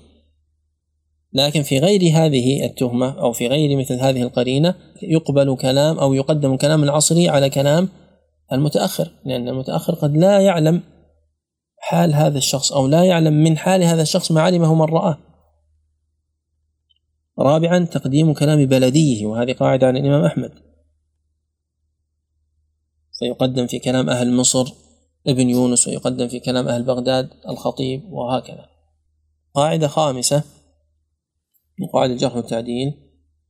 هي القاعدة المشهورة وهي تقديم المفسر على المجمل تقديم المفسر على المجمل من الجرح أو التعديل. أما من لم يكن فيه جرح ولا تعديل فإنه يقبل فيه المجمل لأنه أولى من الجهالة. شخص لم يتكلموا فيه بشيء مفسر وإنما تكلموا فيه بكلام مجمل. إذا ما أخذنا بالكلام المجمل سنقول هذا مجهول. إذا يقدم الكلام المجمل. قال بعد ذلك مراتب التعديل وأرفعها الوصف بأفعل كأوثق الناس. طبعا لابد أن يقيد أوثق الناس فيما أعلم أو أوثق آه، الناس في هذا العصر أو أوثق من روى عن فلان فلان وهكذا. مثل أوثق من يروي عن الزهري سفيان ومالك مثلا ويضاف إليهم معمر في درجة بعد ذلك. وفي مثل هذه الدرجة التي هي درجة أوثق الناس أن يقال فلان أمير المؤمنين في الحديث. لقب أمير المؤمنين في الحديث هذا لقب نادر مثل أوثق الناس. ونحو ذلك من العبارات. والذين قيل فيهم أنهم أمير المؤمنين في الحديث هم أو منهم أولا أبو الزناد عبد الله بن ذكوان وهو أول من لقب بذلك والله أعلم كان سفيان يلقبه به. الثاني محمد بن إسحاق صاحب المغازي. ثالثا شعبة رابعا الثوري. خامسا مالك. سادسا عبد الله بن المبارك. سابعا الواقدي مع كونه متروكا. ثامنا إسحاق. تاسعا البخاري. عاشرا الدار قطني. ذكر هؤلاء أبو علي الحسن البكري في كتابه التبيين لذكر من يسمى بأمير المؤمنين. لاحظ أمير المؤمنين في الحديث يعني هو الملك هو الخليفة أعلى واحد بالنسبة للمحدثين. هؤلاء العشرة ذكرهم البكري. زاد ابن الملقن الحادي عشر أبو نعيم الفضل بن دكين كما في تاريخ نيسابور للحاكم. والثاني عشر الضياء المقدسي والثالث عشر مسلم. قال وكذا أنظاره. يضاف على ما ذكر الآن هؤلاء كم؟ 13 ولا 14 ثلاثة عشر. الرابع عشر الدستوائي هشام الدستوائي. قيل فيه ذلك. والخامس عشر حماد بن سلمة. والسادس عشر الدراوردي مع أنه تكلم فيه. لكن معنى بن عيسى القزاز تلميذ مالك قال يصلح أن يكون الدراوردي أمير المؤمنين. قد يكون أمير المؤمنين يعني خليفة وقد يكون أمير المؤمنين أي في الحديث. وهذا الأقرب السابع عشر يحيى القطان يحيى بن سعيد القطان. والثامن عشر بن معين والتاسع عشر بن المديني. العشرون أبو حاتم الرازي. الواحد والعشرون أحمد الثاني والعشرون محمد بن يحيى الذهلي الثالث والعشرون عبد الغني المقدسي لقبه بذلك الضياء في قصة ولقبه بذلك الضياء وله قصة في السير أيضا حول هذا. والرابع والعشرون مصنف المتن المبارك الذي معنا الحافظ الجليل ابن حجر سماه بذلك جمع كما في الكتاب الذي ذكرناه في المجلس الأول. الجواهر والدرر للسخاوي منهم رضوان العقبي والقلقشندي وأبو هريرة بن النقاش. لو كان معنا وقت لسألناكم عن هؤلاء. كل واحد يعيد ثلاثة مثلا لكن الوقت يضيق عن ذلك. قال بعد ذلك ثم ما تأكد بصفة أو صفتين كثقة ثقة أو ثقة حافظ ولم أجد من ميز كلمة حاء من ميز كلمة حجة. حجة ينبغي أن تكون أعلى من مجرد ثقة كما أنهم ميزوا حافظ حافظ في العصور المتأخرة لا يطلق على أي شخص هذا لقب نادر. وذكرنا شرطه في الدروس الموسعة ومعناه. قال وأدناها يعني أدنى مراتب التعديل ما أشعر بالقرب من أسهل التجريح كشيخ. وبين ذلك مراتب أخرى كثيرة. نعم. تفضل. أحسن الله عليك هل وقع اختلاف بين المتقدمين والمتاخرين في هذه المصطلحات؟ مراتب التعديل أو هي بقيت على ما هي عليه؟ ذكرنا ذلك. من أراد أن يراجع التطور الذي حصل فليرجع لفتح المغيث لأن حصلت هناك زيادات بالنسبة للمراتب وزيادات بالنسبة للألفاظ. أقصد في اختلاف المعنى مثلا كلمة شيخ. نعم نعم. اختلاف المعنى اختلاف المعنى سلمك الله هذا باختلاف الأشخاص وليس المتقدمين والمتأخرين وإنما باختلاف الأشخاص. يعني أحيانا يستعملها شخص بمعنى ويستعملها شخص آخر بمعنى آخر فيكون هذا استعمالا خاصا. فلابن معين في بعض الألفاظ اصطلاحات خاصة وهي معروفة في محلها.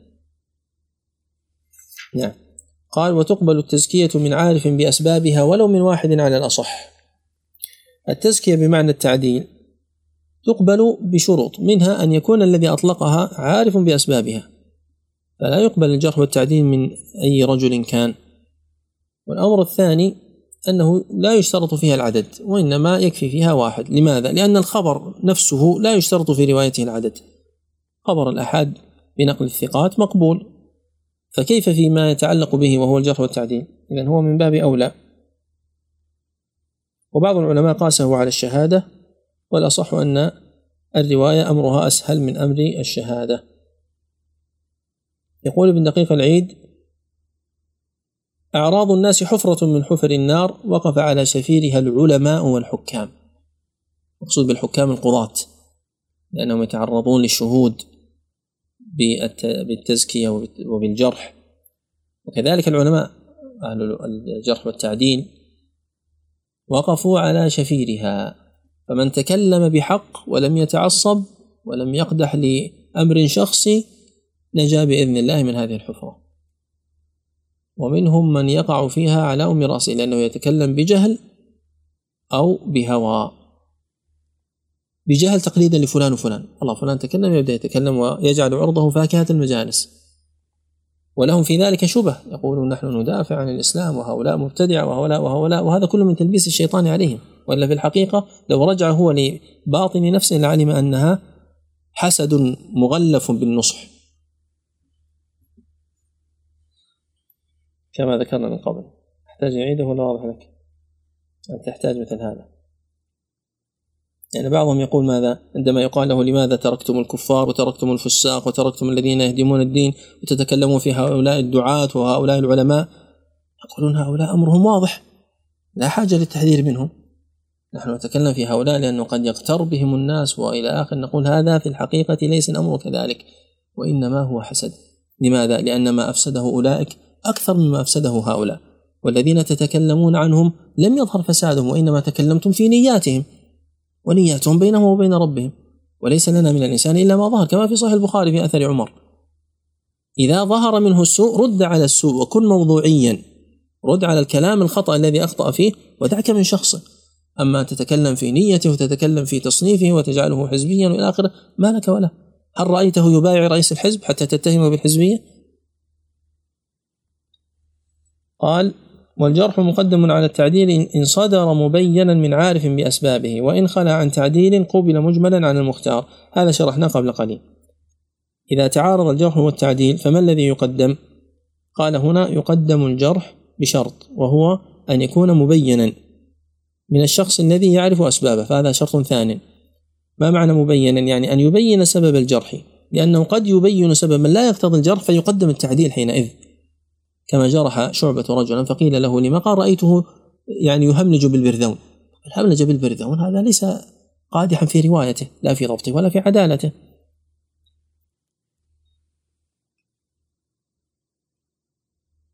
نعم. فإن بين سببا يقتضي الضعف فدل ذلك على أنه علم ما لم يعلمه ما لم يعلمه المعدل لكن قد يكون عند المعدل زيادة علم. يقول أنا أعلم أنه على الوصف الذي ذكرت لكنه تاب منه. في هذه الحالة يقدم المعدل. فإن خلا عن تعديل فإنه يقبل الجرح مجملا يعني من غير تبيين. تجد فلان يقول ضعيف وفلان يقول ليس بالقوي. ولا تجد أحد يوثقه أو يذكره في الثقات. حينئذ يرحمك الله. حينئذ لا نقول لا نقبل هذا الجرح لكونه مجملا. إعمال الجرح هنا أولى من إهماله وجعله مجهولا. قال ومعرفة كون المسمين. يعني بعض الناس مشهور باسمه ولكنه يذكر في بعض الأسانيد بكنيته. فيظنه فيظن من لا علم عنده بالرجال أنهما شخصان. يظن هذا شخص وذاك شخص آخر. لكن إذا عرف أن هذه كنية ذاك فإنه لا يرد عليه ذلك الوهم. وهذا محله الحفظ فقط لا ينفع فيه شيء آخر. وقد ذكر ابن أبي شيبة في آخر المصنف آه، بابا في ذلك بابا في هذا الفن. فمن ذلك نصر بن عمران الضبعي الراوي عن ابن عباس. هو أبو جمرة وكثيرا ما يذكر بكنيته فقط. أبو عاصم النبيل أحيانا يقال الضحاك بن مخلد وأحيانا يقال أبو عاصم فقط وأحيانا يقال أبو عاصم النبيل وهو هو. قال وأسماء المكنين. هذا عكس ما سبق يعني بعض الناس مشهور بكنيته فمعرفة اسمه مهم حتى لا يخلط الإنسان أو يظنهما أو يظنهما اثنان. قال ومن اسمه كنيته. كثير من الناس يقال اسمه كنيته حتى قال أحدهم إنني ولدت بعد أن تقاسم الناس الأسماء. يعني ليس له اسم إلا كنيته. ومن أشهر من قيل فيه أن اسمه كنيته أبو سلمة بن عبد الرحمن بن عوف وأبو بكر بن محمد بن عمرو بن حزم بن لوذان الأنصاري النجاري وغيرهم.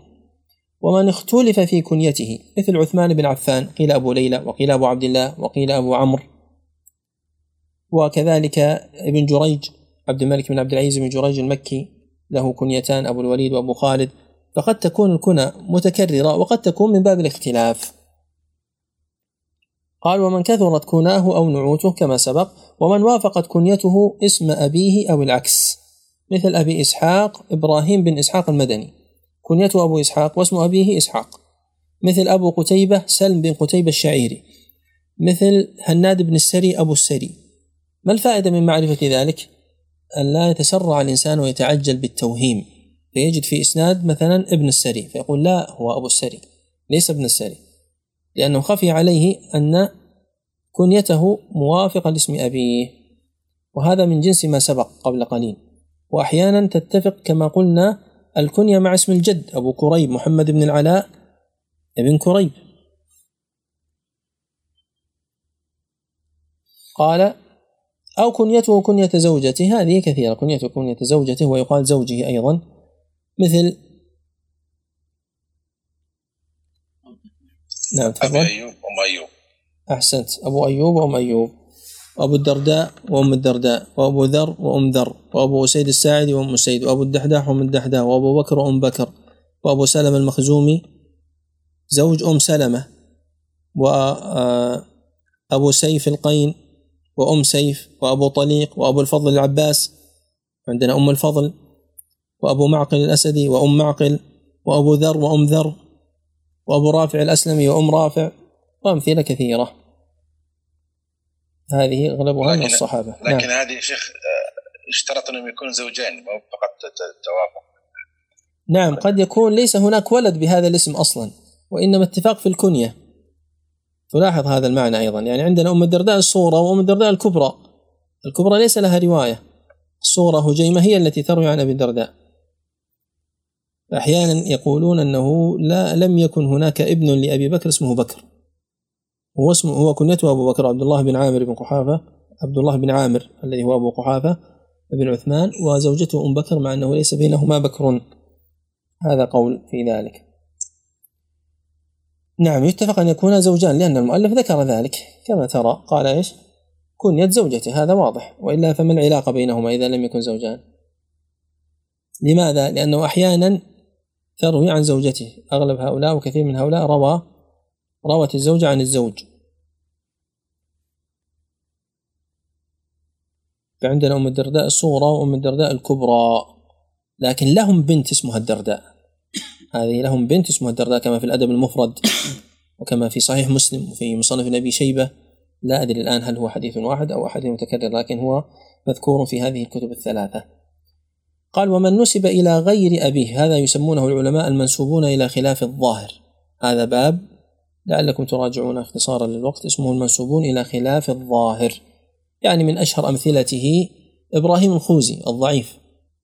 لم يكن من خوز وإنما نزل شعب الخوز وإلا هو مكي أصلا يعيش في مكة.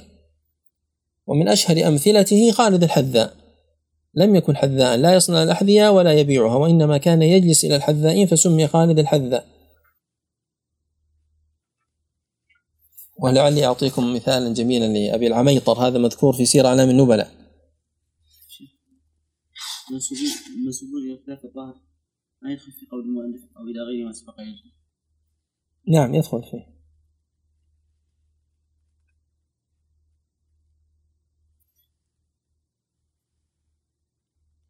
لا إله إلا الله.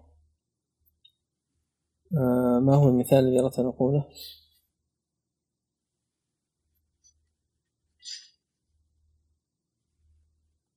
أبو العميطر يا شيخ. هنا أبو العميطر هذا طبعا هو سأل تلاميذه ما هي كنية كذا ذكر دابة من الدواب ما هي كنيتها؟ فما عرفوا فقالوا له فقال لهم أبو العميطر فلقبوه بأبي العميطر فكان يغضب من هذا اللقب. هذا موجود في سير أعلام النبلاء لكن نسيت أن الآن ما اسم هذا الشخص. آه، ليس من الرواة. ليس من الرواة أظنه من الأمراء أو من الخلفاء شيء من هذا القبيل لا ليس خليفة أيضا إنما من الأمراء أو نحو ذلك. قال بعد ذلك آه لا إله إلا الله. من الجملة التي تليها؟ ومن نسب إلى غير أبيه. من الصحابة ممن نسب إلى غير أبيه المقداد بن من الأسود. والصواب أنه مقداد بن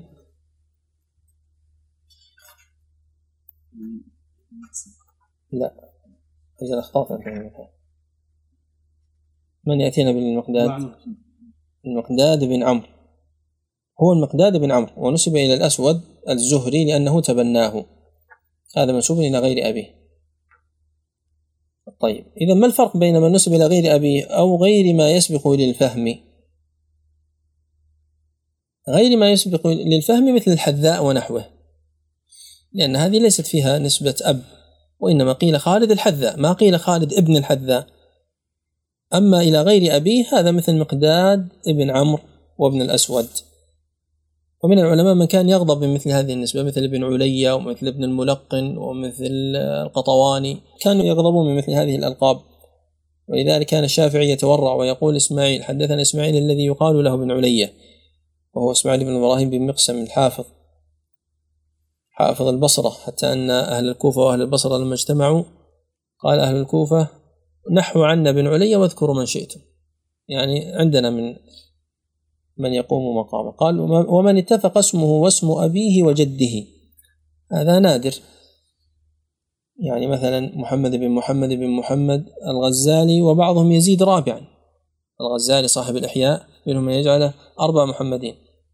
ولكن الذي في السير وغيرها ثلاثة. وقل مثل ذلك أيضا في الجزري محمد بن محمد بن محمد بن علي بن يوسف. الجزري صاحب الطيبة والمقدمة وغيرها من الكتب المباركة.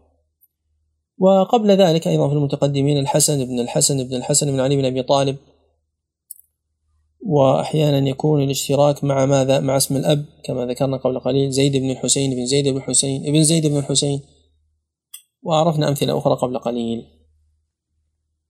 ومن المهم أيضا أن يعرف الإنسان أن الإنسان أن بعض الرواة قد ينسب إلى جده. أحمد بن حنبل هو أحمد بن محمد بن حنبل سلمة بن الأكوع سلمة بن عمرو بن الأكوع. أحمد بن يونس كثيرا ما ينسب إلى أحمد بن يونس وهو أحمد بن عبد الله بن يونس اليربوعي. يحيى بن بكير هو يحيى بن عبد الله بن بكير. ما فائدة النسبة إلى الجد؟ هو أن اسم الجد أكثر تمييزا وتميزا. لو قلت اسم الأب فستحتاج أن تذكر الجد. فإذا اكتفيت باسم الجد فإنك لا تحتاج أن تذكر الأب. أحمد بن محمد كثير لكن قليل أحمد بن حنبل لا تجد إلا الإمام أو من سمي عليه. فلذلك ينسب إلى الجد مباشرة. ماذا قال بعد ذلك؟ ومن اتفق اسمه واسم أبيه وجده أو اسم شيخه وشيخ شيخه فصاعدا. مثل خولان عن خولان عن خولان ومثل عمران عن عمران عن عمران الذي هو عمران القصير عن أبي رجل عطارد عن عمران بن حسين سليمان عن سليمان عن سليمان الذي هو سليمان بن أحمد الطبراني عن سليمان الواسطي عن سليمان الدمشقي. فاتفق هنا اسم التلميذ والشيخ وشيخ الشيخ. قال بعد ذلك وصائب ومن اتفق اسم شيخه والراوي عنه. يعني آه الاسم الذي في الوسط مختلف. شخص. شيخه وتلميذه أسماءهم سواء مثل البخاري. تلميذه مسلم وشيخه مسلم. لكن تلميذه مسلم بن الحجاج وشيخه مسلم بن إبراهيم الفراهيدي الذي هو أكبر شيخ أكبر شيخ لمن؟ لأبي داود. لا أكبر شيخ لأبي داود. مسلم الفراهيدي أكبر شيخ لأبي داود. وهناك شيوخ أكبر للبخاري مثل مكي ومثل ضحاك بن مخلد ومثل عبيد الله بن موسى العبسي وغيرهم. مثال آخر. آدم عن عن البخاري عن آدم. آدم عن البخاري عن آدم. من آدم الأول من آدم الثاني؟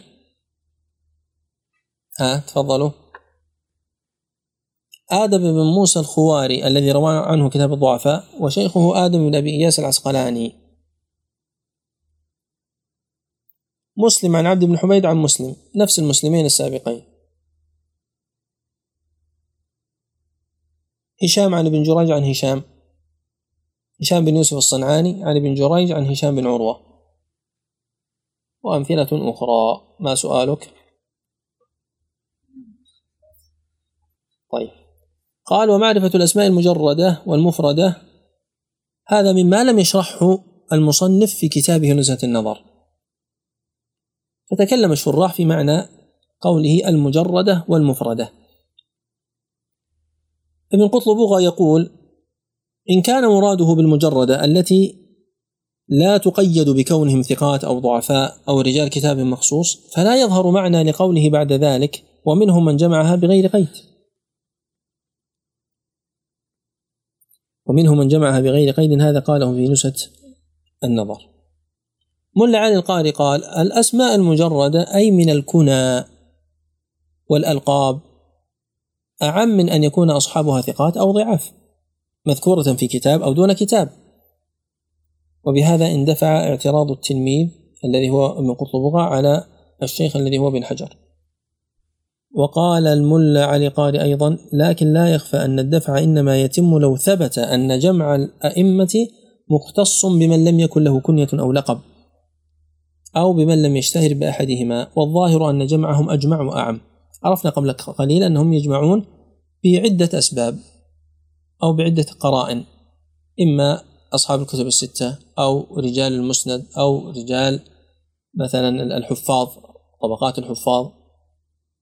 وأما الجمع بالضعف فهذا كثير الضعفاء للبخاري والضعفاء للنسائي والضعفاء للدار قطني ولابن الجوزي أيضا كتاب في الضعفاء والضعفاء للعقيلي والكامل لابن عدي وهو من أوسعها إن لم يكن هو أوسعها.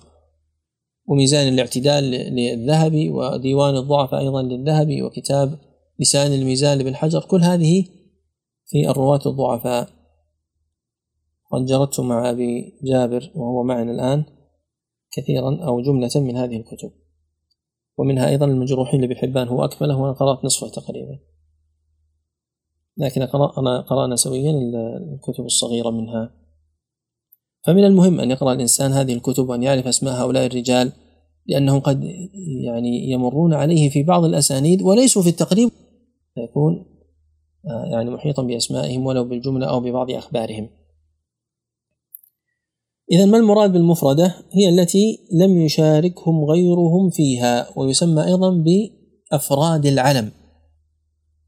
لام ألف في تقريب التهذيب ما فيه إلا رجل واحد. من هو؟ الذي يبدأ بلا. وهو أبو مجلز. يلا أعطيتكم الكنية أعطوني الاسم لاحق بن حميد أحسنت لاحق بن حميد السدوسي. فهذا من أفراد العلم وهذا يسهل فيما يتعلق بماذا؟ فيما يتعلق بتقييده بكتاب. إذا قلت في الكتب الستة سيسهل عليك أن تجزم أما عموما فقد يستدرك عليك لأن الكتب كثيرة والرواة لا حصر لهم لا يجمعهم كتاب حافظ ولا ديوان. لكن إن قلت مثلا في كتب الستة لا يوجد قتيبة بن سعيد إلا شيخ الشيخ المعروف قتيبة بن سعيد بن جميل بن طريف البغلاني أبو رجا لا يوجد مثلا أشهب إلا أشهب بن عبد العزيز لا يوجد مثلا آه مع أشهب أسماء كثيرة مقاربة له.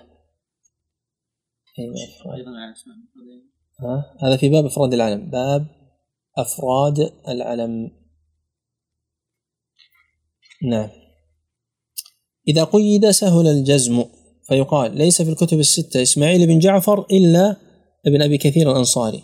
ليس فيها قتيبة بن سعيد إلا أبو رجا ليس فيها أشهب إلا بن عبد العزيز ليس فيها أفلت إلا خليفة العامري ليس فيها أشهل إلا بن حاتم الجمحي ليس فيها أقرع إلا مؤذن عمر ليس فيها منيب إلا الأنصاري ليس فيها حضين إلا ابن المنذر أبو ساسان ليس فيها بعجة إلا ابن عبد الله بن بدر الجهني وهلم جرا لأنهم جمعوا ورتبوا فسهل الجزم بذلك.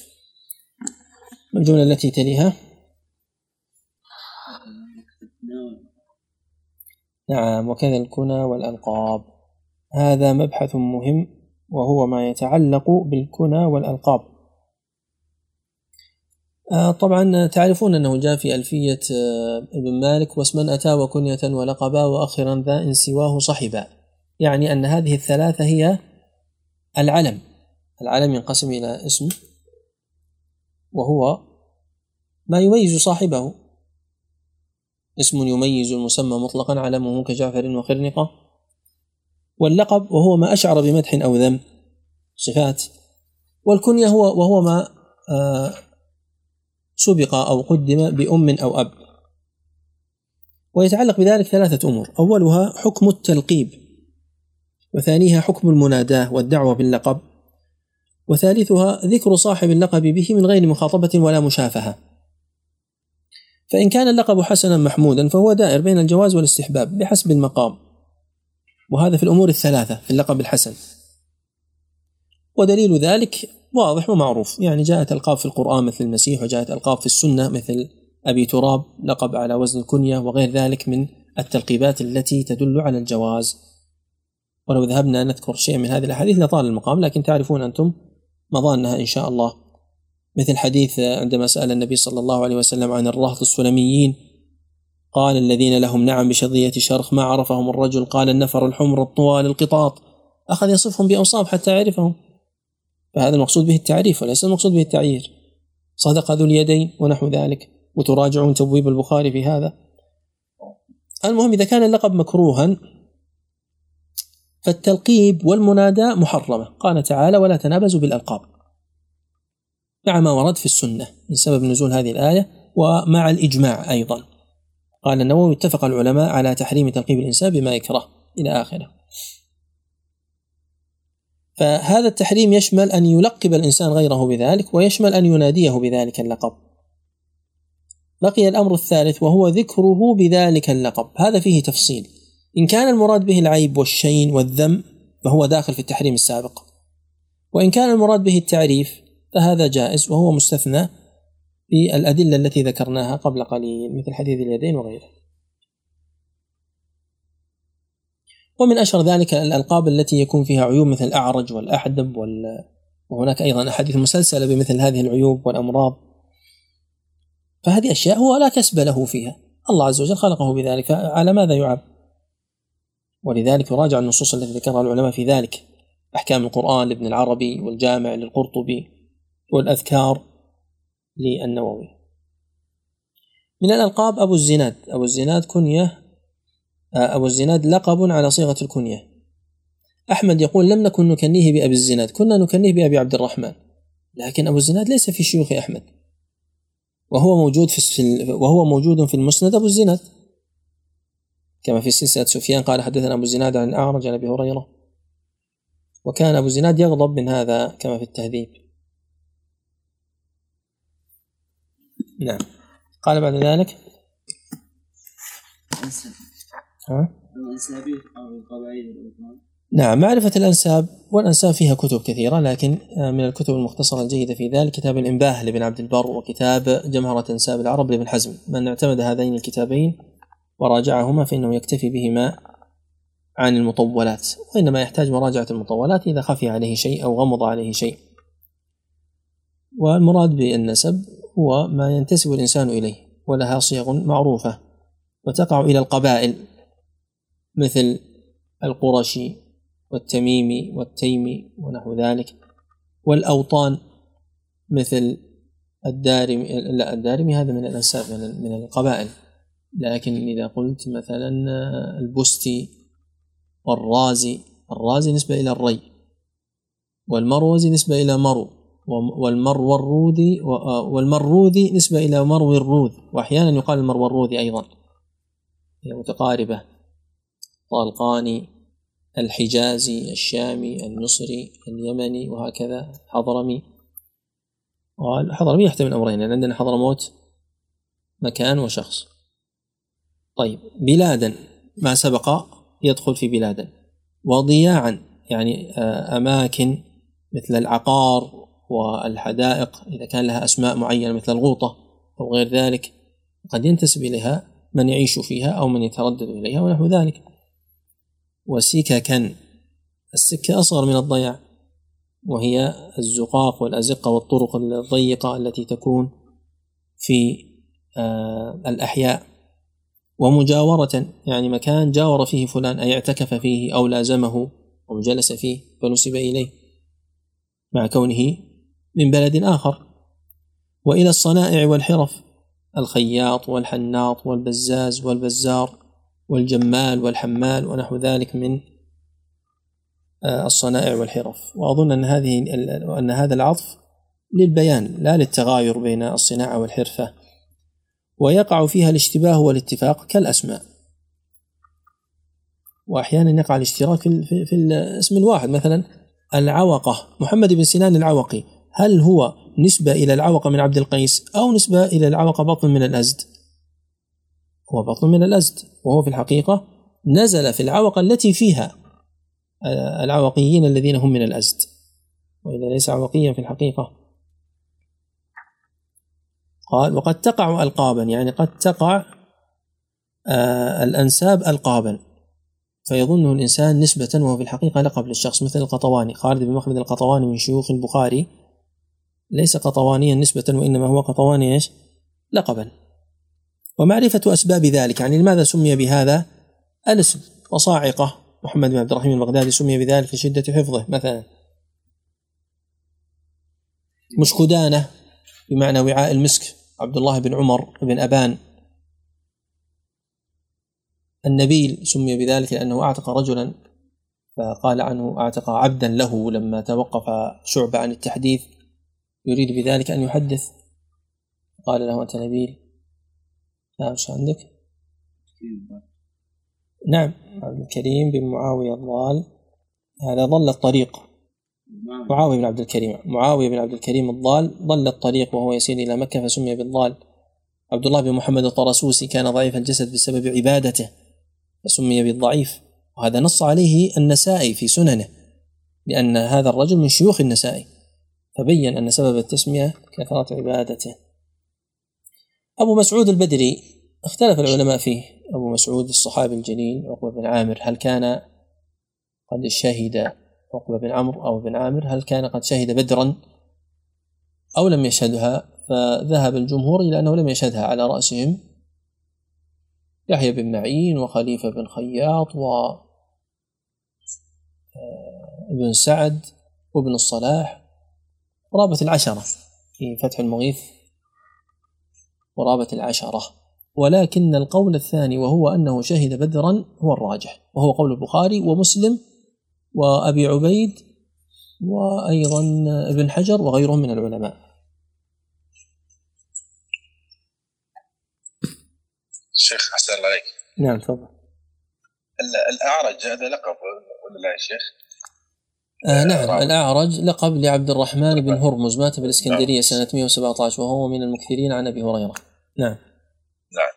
مثل هذا اللقب يا شيخ هل يعني أليس من الألقاب يعني التي لا يحبها صاحبها أو أو بلى بلى. يعني ذكرت أنت صار ذكرت أن اللقب ينبغي أن يكون مما شأن مستحبة في سماع أو هو يعني لم يكن يسمع هذا اللقب أو كان يقبل به أو كيف يتداولون يعني المحدثين؟ نحن فصلنا قبل قليل لكن يبدو لأجل السرعة ما ما علقت المعلومة بالذهن. قلنا إذا كان اللقب حسنا فالجواز وإذا كان الجواز أو الاستحباب وإذا كان اللقب قبيحا فالتلقيب والمنادات محرمان. وأما ذكره من غير مواجهة ومشافهة له كأن يقول في مجلس فعل فلان كذا إن كان من باب التعريف فجائز. وإن كان من باب الذم والعيب فليس بجائز. هذا خلاصة الحكم في الألقاب. وهذا يدخل في هذا يدخل في الذكر أو في اللقب الدائم. لا فرق لا فرق. أنت إذا ذكرته ما هي نيتك؟ ما هي قصدك عندما تقول الأعرج عن أبي هريرة؟ تريد التعريف به أو تريد عيبه نعم. بصفة الأعرج؟ تعريف به. أنت ونيتك. إن أردت التعريف فجائز. ومعرفة ماذا؟ قال ومعرفة الموالي من أعلى ومن أسفل بالرق أو بالحلف وإضاف أو بالإسلام. الولاء ينقسم إلى ثلاثة أقسام. ولاء عتق فإذا أعتق شخص عبدا حصل بينهما ولاء. وهي لحمة تقتضي الوراثة لحمة كلحمة النسب. لا تباع ولا توهب كما في حديث عبد الله بن دينار عن ابن عمر المتفق عليه. فيكون المعتق مولى ويكون المعتق مولى لكن يقال للمعتق مولى من أسفل ويقال للمعتق الذي هو السيد مولى من أعلى. ومن ثم يقال الفلاني مولاهم إلى القبيلة التي هي قبيلة السيد. مثل زيد بن أسلم العدوي مولاهم لأنه مولى عمر بن الخطاب. نافع العدوي مولاهم لأنه مولى عمر عبد الله بن عمر لأنه مولى عبد الله بن عمر. عكرمة مولى بن عباس فيقال عنهم عكرمة الهاشمي مولاهم. واضح هذا؟ وهذا كثير في الرواة كثير من الرواة موالي. هذا ولاء الرق. ثانيا ولاء الحلف. أن يكون بين قبيلتين حلف فينسب إلى القبيلة الأخرى. له قبيلة بالنسب وله قبيلة بالحلف. فينسب إلى القبيلة الأخرى ولاء. مالك بن أنس الأصبحي فهو حميري صليبة لكن يقال عنه التيمي مولاهم. لوجود ولاء بينهما لوجود حلف بينهما.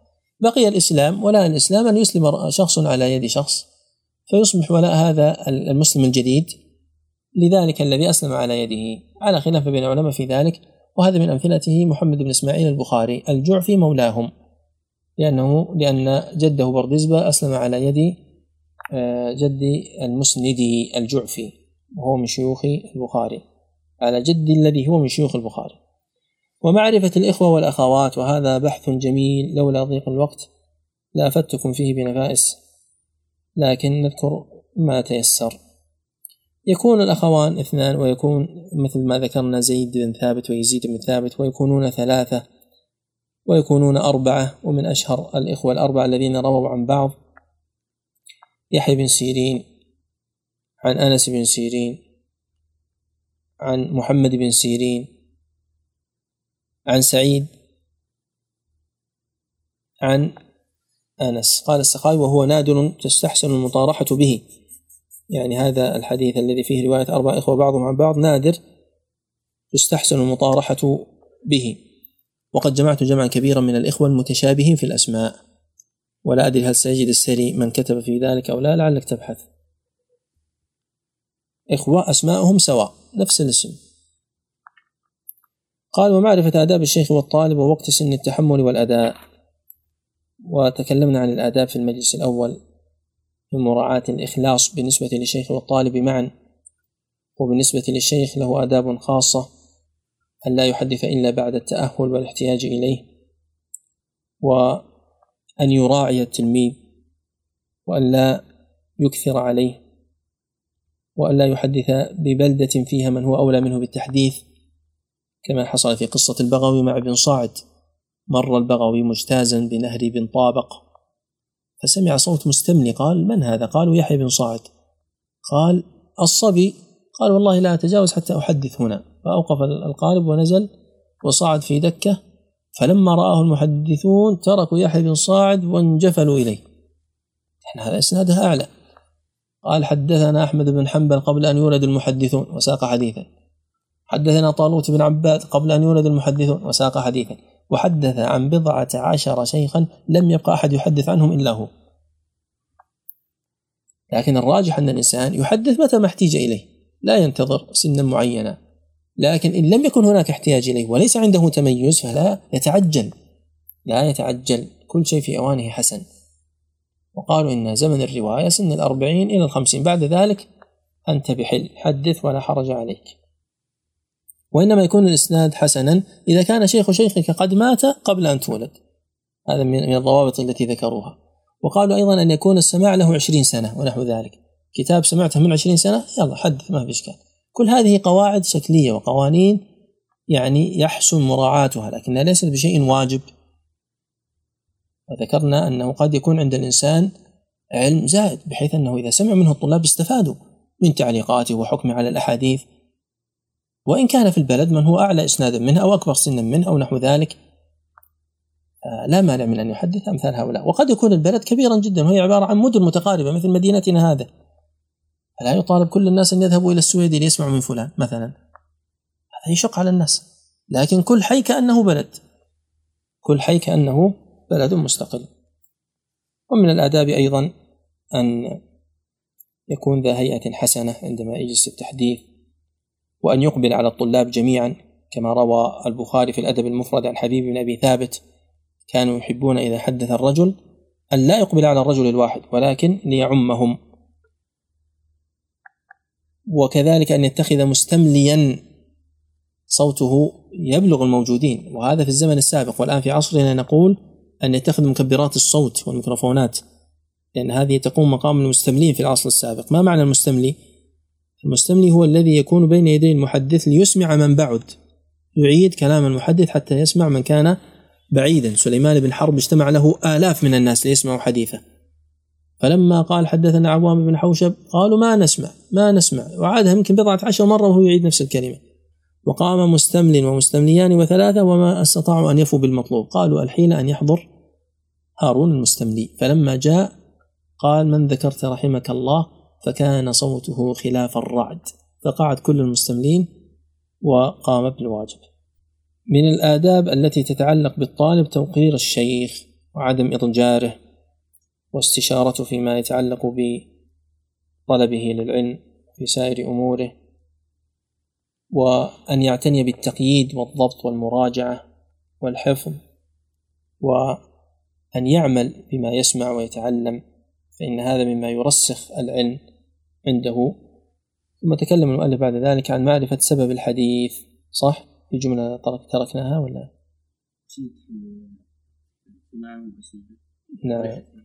اي نعم. في أشياء هنا يعني متعلقة ب يعني مثلا صفة ضبط الحديث هذا تكلمنا عنه في خمسة دروس فقط في هذه الجملة ثلاثة أحرف. في الدروس المطوله في الألفية خمسة دروس.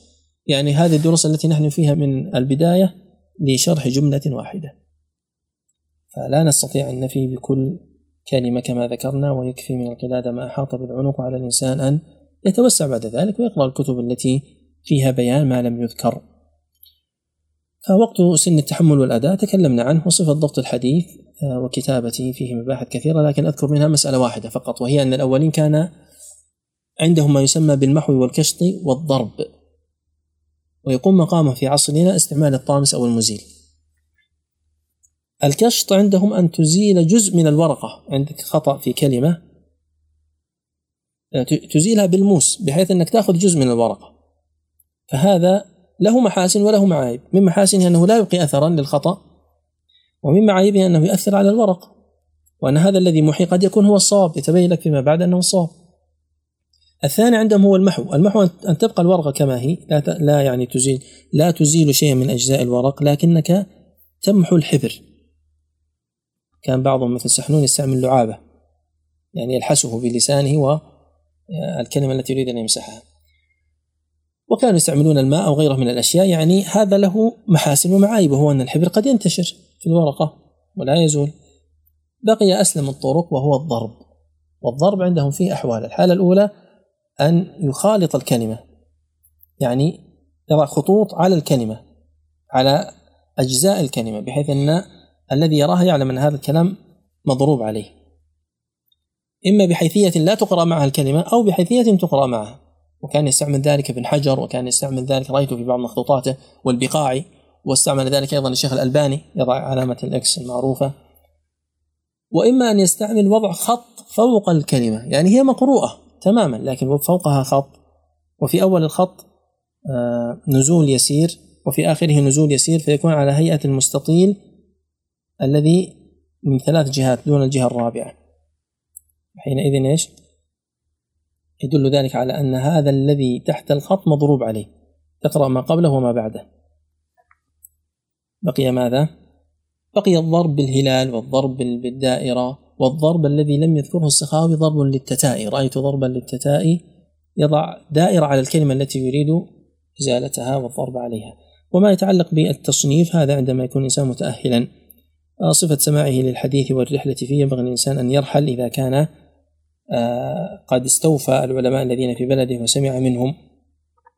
وأما التصنيف فلها طرق إما أن يصنف على المسانيد فيجمع أحاديث الصحابة على حدة وإما أن يصنف على الأبواب والسنن فيجمعها بحسب الفقه وحسب الموضوع وإما أن يصنفها على العلل فيذكر الأحاديث التي فيها اختلاف فقط وإما أن يجمعها على الأطراف فيكون فيه ترتيب إما أبجدي وإما غير ذلك بحيث يذكر أول الحديث فقط وإما أن يجمعها على المعاجم بأن يرتبها على شيوخه هو. له ثلاثين شيخ يذكر لكل شيخ حديث أو حديثين أو ثلاثة ويرتبهم أبجديا أو حسب القدم أو حسب السن. وهذا كم الآن؟ خمسة؟ نعم. سادسا الأجزاء كأن يختار موضوعا ويجمع أحاديثه بإسناده ويجمع أحاديث ذلك الموضوع بإسناده. وسابعا المصنفات يعني أن يجمع ما يتعلق بالمرفوع وبالموقوف والمقطوع. ثامنا الأربعينات وما أدراك من الأربعينات؟ وهذه يتفنن فيها الإنسان لأنه ينتقي أربعين حديثا على أي صنف مما سبق ويمكن أن يجمع بين عدة أمور كالبلدانيات وغيرها. كأربعين حديثا عن أربعين شيخا عن أربعين آه، صحابيا في أربعين بلدا. في أربعين بابا أو مسألة مستخرجة من أربعين كتابا. أربعين في أربعين. طيب. ومعرفة سبب الحديث وقد صنف فيه بعض شيوخ القاضي أبي يعلى ابن الفرة وهو أبو حفص العكبري وصنف فيه أيضا غيره. نعم. كالسيوطي وابن حمزة الحسيني. وأسباب الأحاديث مثل أسباب النزول. عندنا سبب ورود الحديث وعندنا سبب إيراد الحديث. سبب إيراد الحديث يعني ما الذي جعل الراوي يذكر هذا الحديث؟ ما المناسبة؟ ما القصة التي حصلت حتى ساق الإسناد وذكر الحديث؟ وسبب ورود الحديث يعني لماذا قال النبي صلى الله عليه وسلم هذا الحديث؟ وصنفوا في غالب هذه الأنواع يعني كتب خاصة بكل نوع من أنواع علوم هذه الحديث وهي نقل محض يعني خالص ظاهرة التعريف يقصد ما ذكر في الخاتمة مستغني عن التمثيل لذلك اختصره وحصرها متعسر. فليراجع لها مبسوطاتها. فنختم بهذه الفائدة المتعلقة بالمبسوطات وهي ترتيب كتب علوم الحديث باعتبار الزمن. فأولا الشافعي توفي سنة 204 له كتاب أنا لا نذكر أولا وثانيا حتى لا أخطئ في العد ومن أحب منكم أن يعد فليعطينا العد في الأخير. الشافعي له كتاب الرسالة في ضمنه كلام في علم الحديث وله كتب مستقلة مثل المختلف مختلف الحديث. توفي سنة 204 النضر بن شميل توفي 203 له كتاب في اختلاف الحديث. أبو عبيد القاسم بن سلام له كتاب في غريب الحديث وهذا من علوم الحديث توفي سنة 224 علي بن المديني له كتب في العلل وصلنا كتاب علل الحديث ومعرفة الرجال والتاريخ لأبي الحسن علي بن المديني وكانت وفاته سنة 234 آه سنذكر هنا الترتيب الزمني سواء كان الكتاب مستقلا أو ذكر علم الحديث ضمن كتاب من كتبه. فيدخل الآن يحيى بن معين توفي سنة 233 وأحمد بن حنبل توفي سنة 241 البخاري 256 له كلام في أثناء الصحيح. مسلم توفي سنة 261 في مقدمة صحيحه وفي التمييز وفي الطبقات. أبو داود توفي سنة 275 في رسالته لأهل مكة. الترمذي توفي سنة 279 له العلل الكبير والعلل الصغير. العقيلي في الضعفاء الكبير كانت وفاته سنة 322 ابن أبي حاتم في العلل والمراسيل ومقدمة الجرح والتعديل وكانت وفاته سنة 327 ابن حبان وكانت وفاته سنة 354 ذكرنا كتبه في المقدمة. طيب هل في أحد الآن قبل؟ نعم. الآن يأتي الرام هرمزي. الرام هرمزي الذي كانت وفاته سنة 360 وهي سنة وفاة الطبراني وهو صاحب كتاب المحدث الفاصل. باعتبار أنه جمع علوم الحديث على نحو لم يسبق إليه يكون هو الأول. وبالاعتبارات السابقة التي ذكرناها في المقدمة يكون سبقه من ذكر الآن. آه، ابن عدي الجرجاني في مقدمة الكامل وفاته سنة 365 الخطابي في مقدمة معالم السنن توفي سنة 388 ابن مندة توفي سنة 395 في كتاب فضل الأخبار. القابسي في مقدمة الملخص وكانت وفاته سنة 403 ثم نقول الحاكم في كتاب معرفة علوم الحديث وكانت وفاته سنة 405 وهو كتاب نفيس. آه، أبو نعيم قبل أبي نعيم عندنا آه، نعم. أبو نعيم له ارتباط بالحاكم وكانت وكان معاصرا له أو قريبا منه. له كتاب اسمه المستخرج وأيضا يسمى علوم الحديث. توفي سنة 430 استدرك فيه على الحاكم ما لم يذكره. بعد ذلك الخطيب البغدادي وما أدراك ما الخطيب البغدادي وكتبه المعروفة في ذلك. وكانت وفاته سنة 463 من أهمها الكفاية والجامع. أبو يعلى الخليلي توفي سنة 446 له كتاب الإرشاد في مقدمته مباحث جميلة.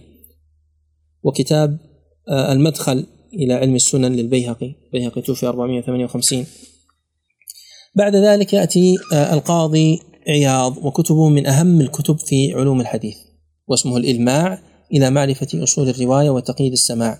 وكانت وفاة عياض 544 ثم أبو حفص الميانشي ويقال الميانجي وكانت وفاته سنة 583 وهذه نسبة إلى بلدة بأفريقيا. لن تجد هذه النسبة في كتاب الأنساب للسمعاني وكتابه في علوم الحديث اسمه ما لا يسع المحدث جهله.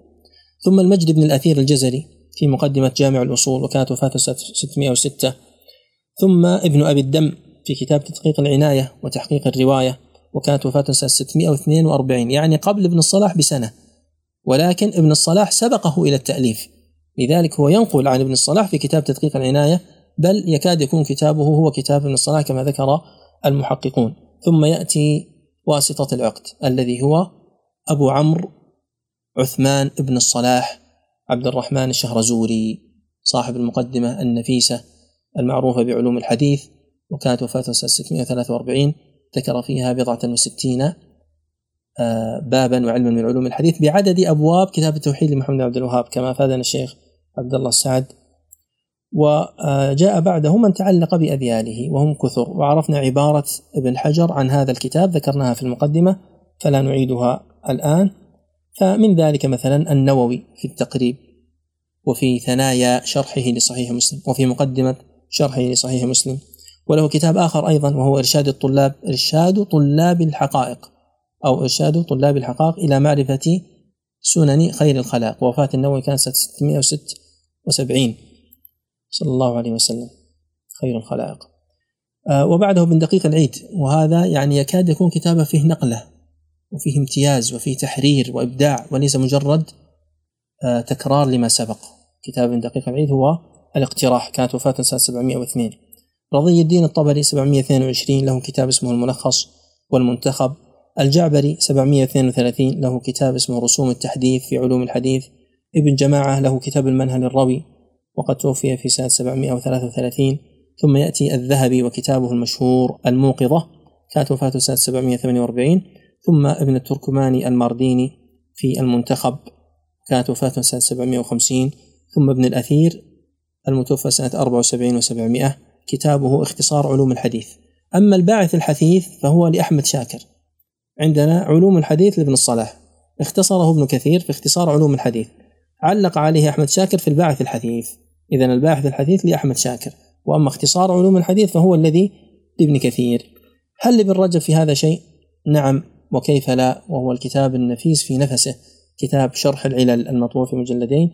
وابن رجب توفي سنة 795 ويأتي بعده الأبناسي توفي سنة 802 في كتاب الشذا الفياح في علوم ابن الصلاح ثم ابن الملقن المتوفى سنة 805 في محاسن الاصطلاح والتذكرة ثم مؤلفات ابن آه، ثم مؤلفات العراقي في ألفيته ثم ابن حجر ثم السخاوي والسيوطي ونقف على هذا وصلى الله وسلم على نبينا محمد وعلى آله وصحبه أجمعين. أنا أتوقع أن ما في أسئلة لأن أطلنا عليكم حتى نختم ونريحكم من مجلس الغد. لكن لا مانع إن كان في سؤال سؤالين نأخذ الآن. في سؤال.